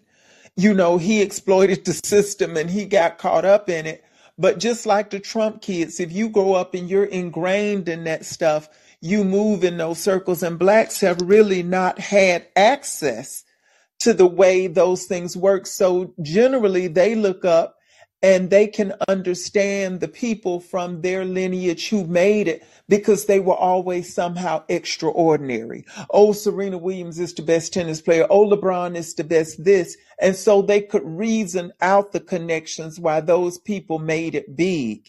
But we just never had, for the most part, a functioning um, enfranchisement in the system where we just knew how those things work. Most of our people came from labor. And so we knew how to cook the food and how to wash the dishes and clean the clothes, but that doesn't really give you the preparation in terms of how to understand the mechanics of how those things work. So even people who work hard in everyday jobs and get their hustle on and get money, they still don't understand investing. And when Roger was saying, you know, way back to the Freedmen's Bank, we have had so much happen to us through the generations, you know, communities burnt to the ground, bank stuff stole from you, and nothing ever happens. So that type of trauma is communicated generation to generation. And you add that on top of being disenfranchised from the system. And so you understand kind of why we are where we are today, so vulnerable, you know, not really researching the things and you know, we just gained broad access to education through the 60s. I mean, there were people getting formal educations up to that point, but it was not broadly made wide open. You can still find people whose first generation is going to college. And this is in the 21st century. So it's, you know, we, we were never included in those things that would have helped us understand how this nation works and how those things work. So we get exploited. Yeah, I have to I have to head out in like 10 minutes. But one thing I, I do want to add is that um credit is also another big issue where a lot of people just don't understand credit and how credit works. And for the longest time, I've noticed that, for example, people thought that, oh, I get a credit card bill, I just pay the whole thing off and I'm good to go. And actually, that's actually not good for your credit. Like I'm gonna, I think I'm gonna do um, a segment about this on a show um, one night about credit because I really want people to understand because I do feel like this is something where at least within like uh, the black community, whereas like a lot of people just don't understand how credit really works, and that's part of the problem is because again, like Noel was saying if you already don't have people in your family who came before you who understand how these things work, then you don't have someone there to teach you how to do it the right way and how to pass that down. Whereas, like, for a lot of my white friends, like they had those things, right? So I think the thing is, is like, like one of the biggest mistakes that I see is people they'll have a credit card and they get a credit card bill and they think they're doing the right thing by I'm going to pay this $50 credit card bill and I'm going to pay it all in full. That's actually not good because the way that you build credit is to show that you can make recurring payments. So you don't want to pay the minimum balance, but you don't want to pay the entire thing off at one time. You want to show them that you are responsible and you can pay every month. So that's it's it's little things like that. So Also spending limits. Like you're not supposed that's another thing I think a lot of people don't realize. Like when you have a credit card, you really don't want your credit card balance to be more than like 30%. So if you have a thousand dollar credit limit and you've already spent like eight hundred dollars on that credit card, that's not good for your credit score. how about this? A system where we don't need credit cards because the paychecks will be above the cost of living. Part of the reason why credit cards are so much of a business is because people are using them for necessities because their paycheck is underwater. But it's But but had a not but not but not necessarily. So like for example, some people have credit cards to build credit in the first place, not because they don't have the paycheck to buy the things that they need to buy. So for example, like and it's not just credit cards, it's credit in general. Like you you have to have you have to unfortunately the way the system that we have now, the way that it works, you have to establish credit, good credit in order to purchase certain things in life. Mhm. If you want to buy a home, the first thing they're going to check is your credit. Also a card They're they're going to check your income and see that how long have you had this income? How long have you been at this job? That was another thing when I bought a house. It was luckily that I didn't switch jobs that year because as part of the first time home buyer program, you can't switch jobs within that year. So luckily I did not do that. But these are the kind of things that like you don't know until you go through it. So it's like I feel like these things should be taught to people in high school. hmm Understood, but what I but, but but I'm looking at it where we should go beyond that. Like for instance, okay, you want to buy a house or something like that, or whatever the case is, right? If we had a worker friendly system, you'd be able to save up to put a, a, a really good down payment on a house. Shoot, maybe even buy the house. Same thing with the car. You feel what I'm saying? I'm, I'm talking about where the income stays permanently above the cost of living. You know, what I mean, like they put you in this this debt trap to where, I mean, because the credit thing really wasn't a thing until like the '70s. I know, I know, like Nixon or someone passed some law that had to deal with credit cards. I think it, I think it part it was because women couldn't have credit cards unless their husband said it was okay or whatever, and they opened it up to women also. Whatever the case is, right? But the thing is, It it was it was paychecks, Congress. Congress was the one I covered this on my show before a while back. Congress was the one that passed the law about credit. That's where that comes from. and they and they put us on a system where we're dependent on credit. I'm just saying, going back before that, where you know, like our grandmothers and so on and so forth didn't have to deal with credit, and at least not to the degree that it is today. I mean, I understand you have to have credit for this or that or whatever the case is, but to be so dependent upon the credit system. You know what I'm saying? I'm I'm just talking about where we can actually save up for these things that we want, where we can where it's no problem with putting money aside, a lot of money aside every week until hey, I'm able to buy that thing.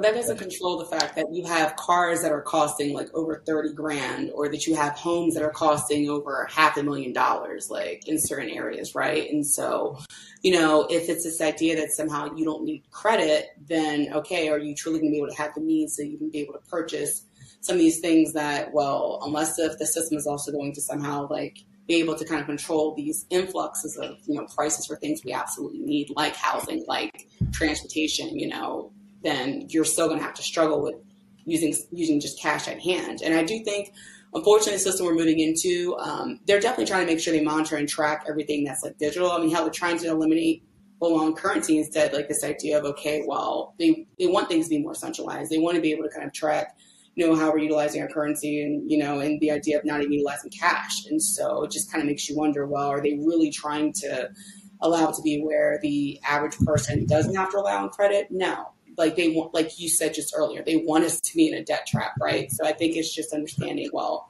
you're going to have some debt, like okay, just making sure that or if you're going to u- utilize your money, use it wisely or invest it wisely in a way where you're not going to kind of end up losing it on a scheme or a scam in some way that we've seen unfortunately happen that's negatively affected black people.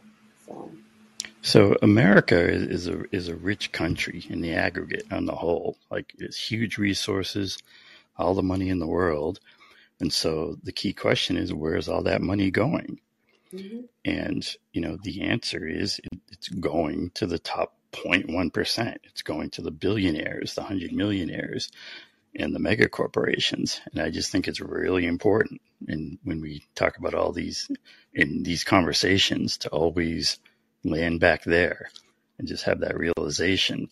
And then the billionaires and, and the top 0.1% use that money and resources to corrupt the whole system. And that is the, the capitalist that- model. That is the capitalist motif. That's the only thing that comes out of exploitation and extraction. And that's why I say it's a plantation nation, because when you look at it at the aggregate, like Eric suggested, you see a big plantation where everything that's being produced, the mass majority of it is going to the, you know, the plantation owner and everybody else who working in the fields and working in the houses basically on subsistence. It is a plantation nation. And the thing I was going to add too is like to what Roger was saying about our grandparents and stuff. This explains why they weren't able, they, they didn't have to deal with the credit issue. That explains why they were able to buy homes. When we look back at like pictures and videos and we see like black families that moved from the South up north and they bought homes like in Detroit. They weren't living in like people weren't like, let's go buy an apartment. Even the Jacksons had a house. Even the even the Jackson, Michael Jackson's family, as many like kids as his parents had, they still had a home. They didn't live in an apartment. Like, yes, they didn't have like a big house or anything, and they had to share rooms, but they still able to buy were able to buy a house. So again, if the credit score wasn't an issue, it was easier for people to be able to have home ownership. And that's really important. Linda mentioned the thing about the cars. I've never purchased a car that was more than $20,000. Never. I still have the car that I have right now is a, a 2006.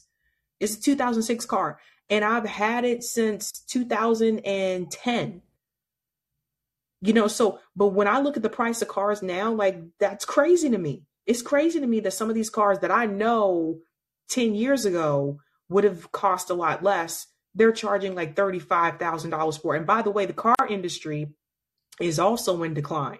People aren't buying cars the way that they used to.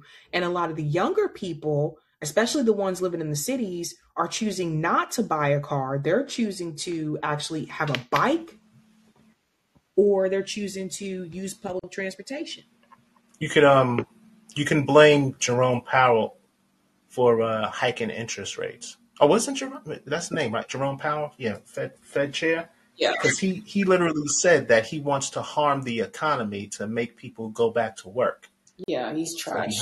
Interest rates. Yeah, but I know what some of these cars are worth because I'm actually pretty knowledgeable about cars. Because like my dad taught me, my dad used to get this magazine called Car and Driver. I don't know if you guys oh, ever heard oh, I of it. remember that. Yeah, Car and Driver. And like I used to read my dad's magazine. Like he taught me this stuff. And so I know like what a car is worth and and all that kind of stuff. And so some of these cars, like a Kia, you should never pay more than twenty thousand dollars for a Kia. Ever. They're not built to last. There are certain like models that are just not built to last, and these companies are overcharging for these cars the other thing is too is like never buy a brand new car, which I've never done. Every car that I've had has been used. And the reason for that is not just because of the price, but also because when you drive a brand new car off the lot, it already depreciates in value. You don't need a brand new car. you can get a used car that is still like kept in good condition and it may look like it's new but it's it's used. So there's there's little tricks to some of this stuff and this is why like with the the rbn boston chapter this is one of the things that i think i think we have this on there. One of the options i know someone volunteered to do uh, finance to teach about like financial stuff. I think it's david who volunteered to do that. To teach people these skills these things that like you sh- you actually should learn these things in high school like this should be a part of the high school curriculum how to rent an apartment how to sign a lease how to how to manage your credit what to do when you're offered a credit card what interest rate should you look at when you're offered a credit card? Like these things are actually life skills. And what I've learned is that schools are not teaching these kids life skills. I've had students that have come to college and they didn't know how to use an ATM. Like these are life skills. I had students come to college, they didn't know how to do their laundry. They didn't know, you know, I'm like, no, don't just accept any credit card offer that you get in the mail because as soon as you turn 18, the credit card company starts sending you credit card offers, offering like, hey, get this credit card, da da da, because they know you're 18. And a lot of college Mm. students, they just accept it because they were offered it, not looking at the interest rate, not looking at like how much the, the limit is or any of that stuff. And that's what they do. And they mainly will target the college kids. And it is Yep, so I remember that. it is so important to understand credit as a tool because the great danger is the temptation to use it to live above your means. Yep. And until you you know so it's important to have and you need to know how to build it, but you have to understand that it is a tool and that it this is not a way for you to live above your means cuz that's when you fall into the trap. Yeah. Now, That's right. All right. I'll take um Mm. uh sure in case and then I gotta head out.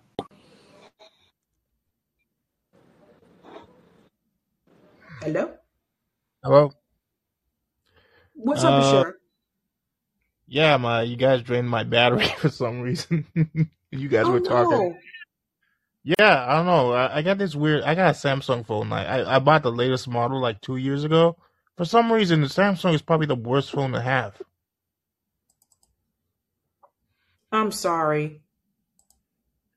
Um, but Yeah. but what did you want to say? I got ten minutes. It minutes. must be Roger. Okay, so I was gonna, I was gonna just finish uh, basically what were the topics of your stream. When it comes to uh, Rashida Tlaib, I don't think she's gonna go. I think uh, what's her face is probably gonna go. Cori Bush. If they don't redistrict her already, and I'm surprised.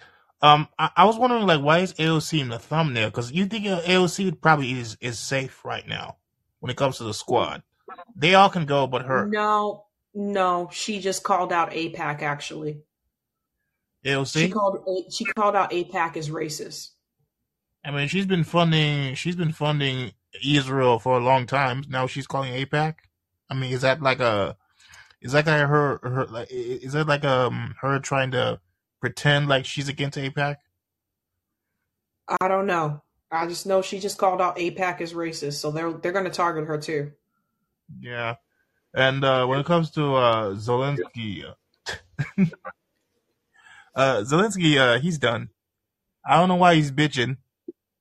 He should probably uh call Putin, just tell him he wants to live in Russia, and let the Azov just keep Ukraine at this point. Mm. Yeah, Zelensky uh, is feeling a little jealous. That's what I think.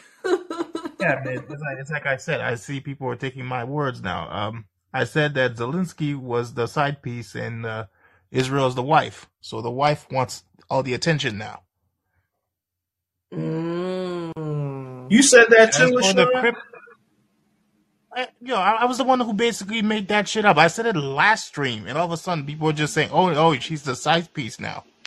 Zelensky's the side piece, and Israel's You the know, wife. I probably did get it from you subconsciously. Yeah. Yeah, and as for the so crypt keeper, Oh, go ahead. As for the uh, as for the crypt keeper, uh, Pramila Jayapal, what a liar! I mean, she pretended like uh, Joe Biden's the best you've got. I mean, I wonder how does she sleep at night? What's under that, that pillow? How much money is under that pillow for her to basically not get some neck pain? Mm-mm-mm. You know what? You're a tripper, Shura. Um, let's bring in Case. Case. Yeah, with the conversation you were talking about earlier, I wanted to mention like even taxes. Like they don't teach you taxes, how to do your taxes. They should teach you like maybe your senior year of high school or maybe your junior year of high school. Because if you don't do your taxes properly, you could go You're to coming jail. in choppy. Oh, Right. can you hear me? No, he was fine on my end. Okay. Yeah, you could go to jail for not doing your taxes. That's weird. That's what happened to Fat Joe. Yeah, He had same an here. accountant that ripped him off, and then it wasn't even his fault, but he still ended up going to jail. So I Yep. just want to make that point. But much love to y'all. Have a good night, and um, have uh, see y'all later. All right, great. All right, guys. I do have to head out. But thank you so much for hanging with me, guys. Good Good night. Good night. morning. Oh yeah, good morning. That's right. Peace. Don't let the bed bugs bite.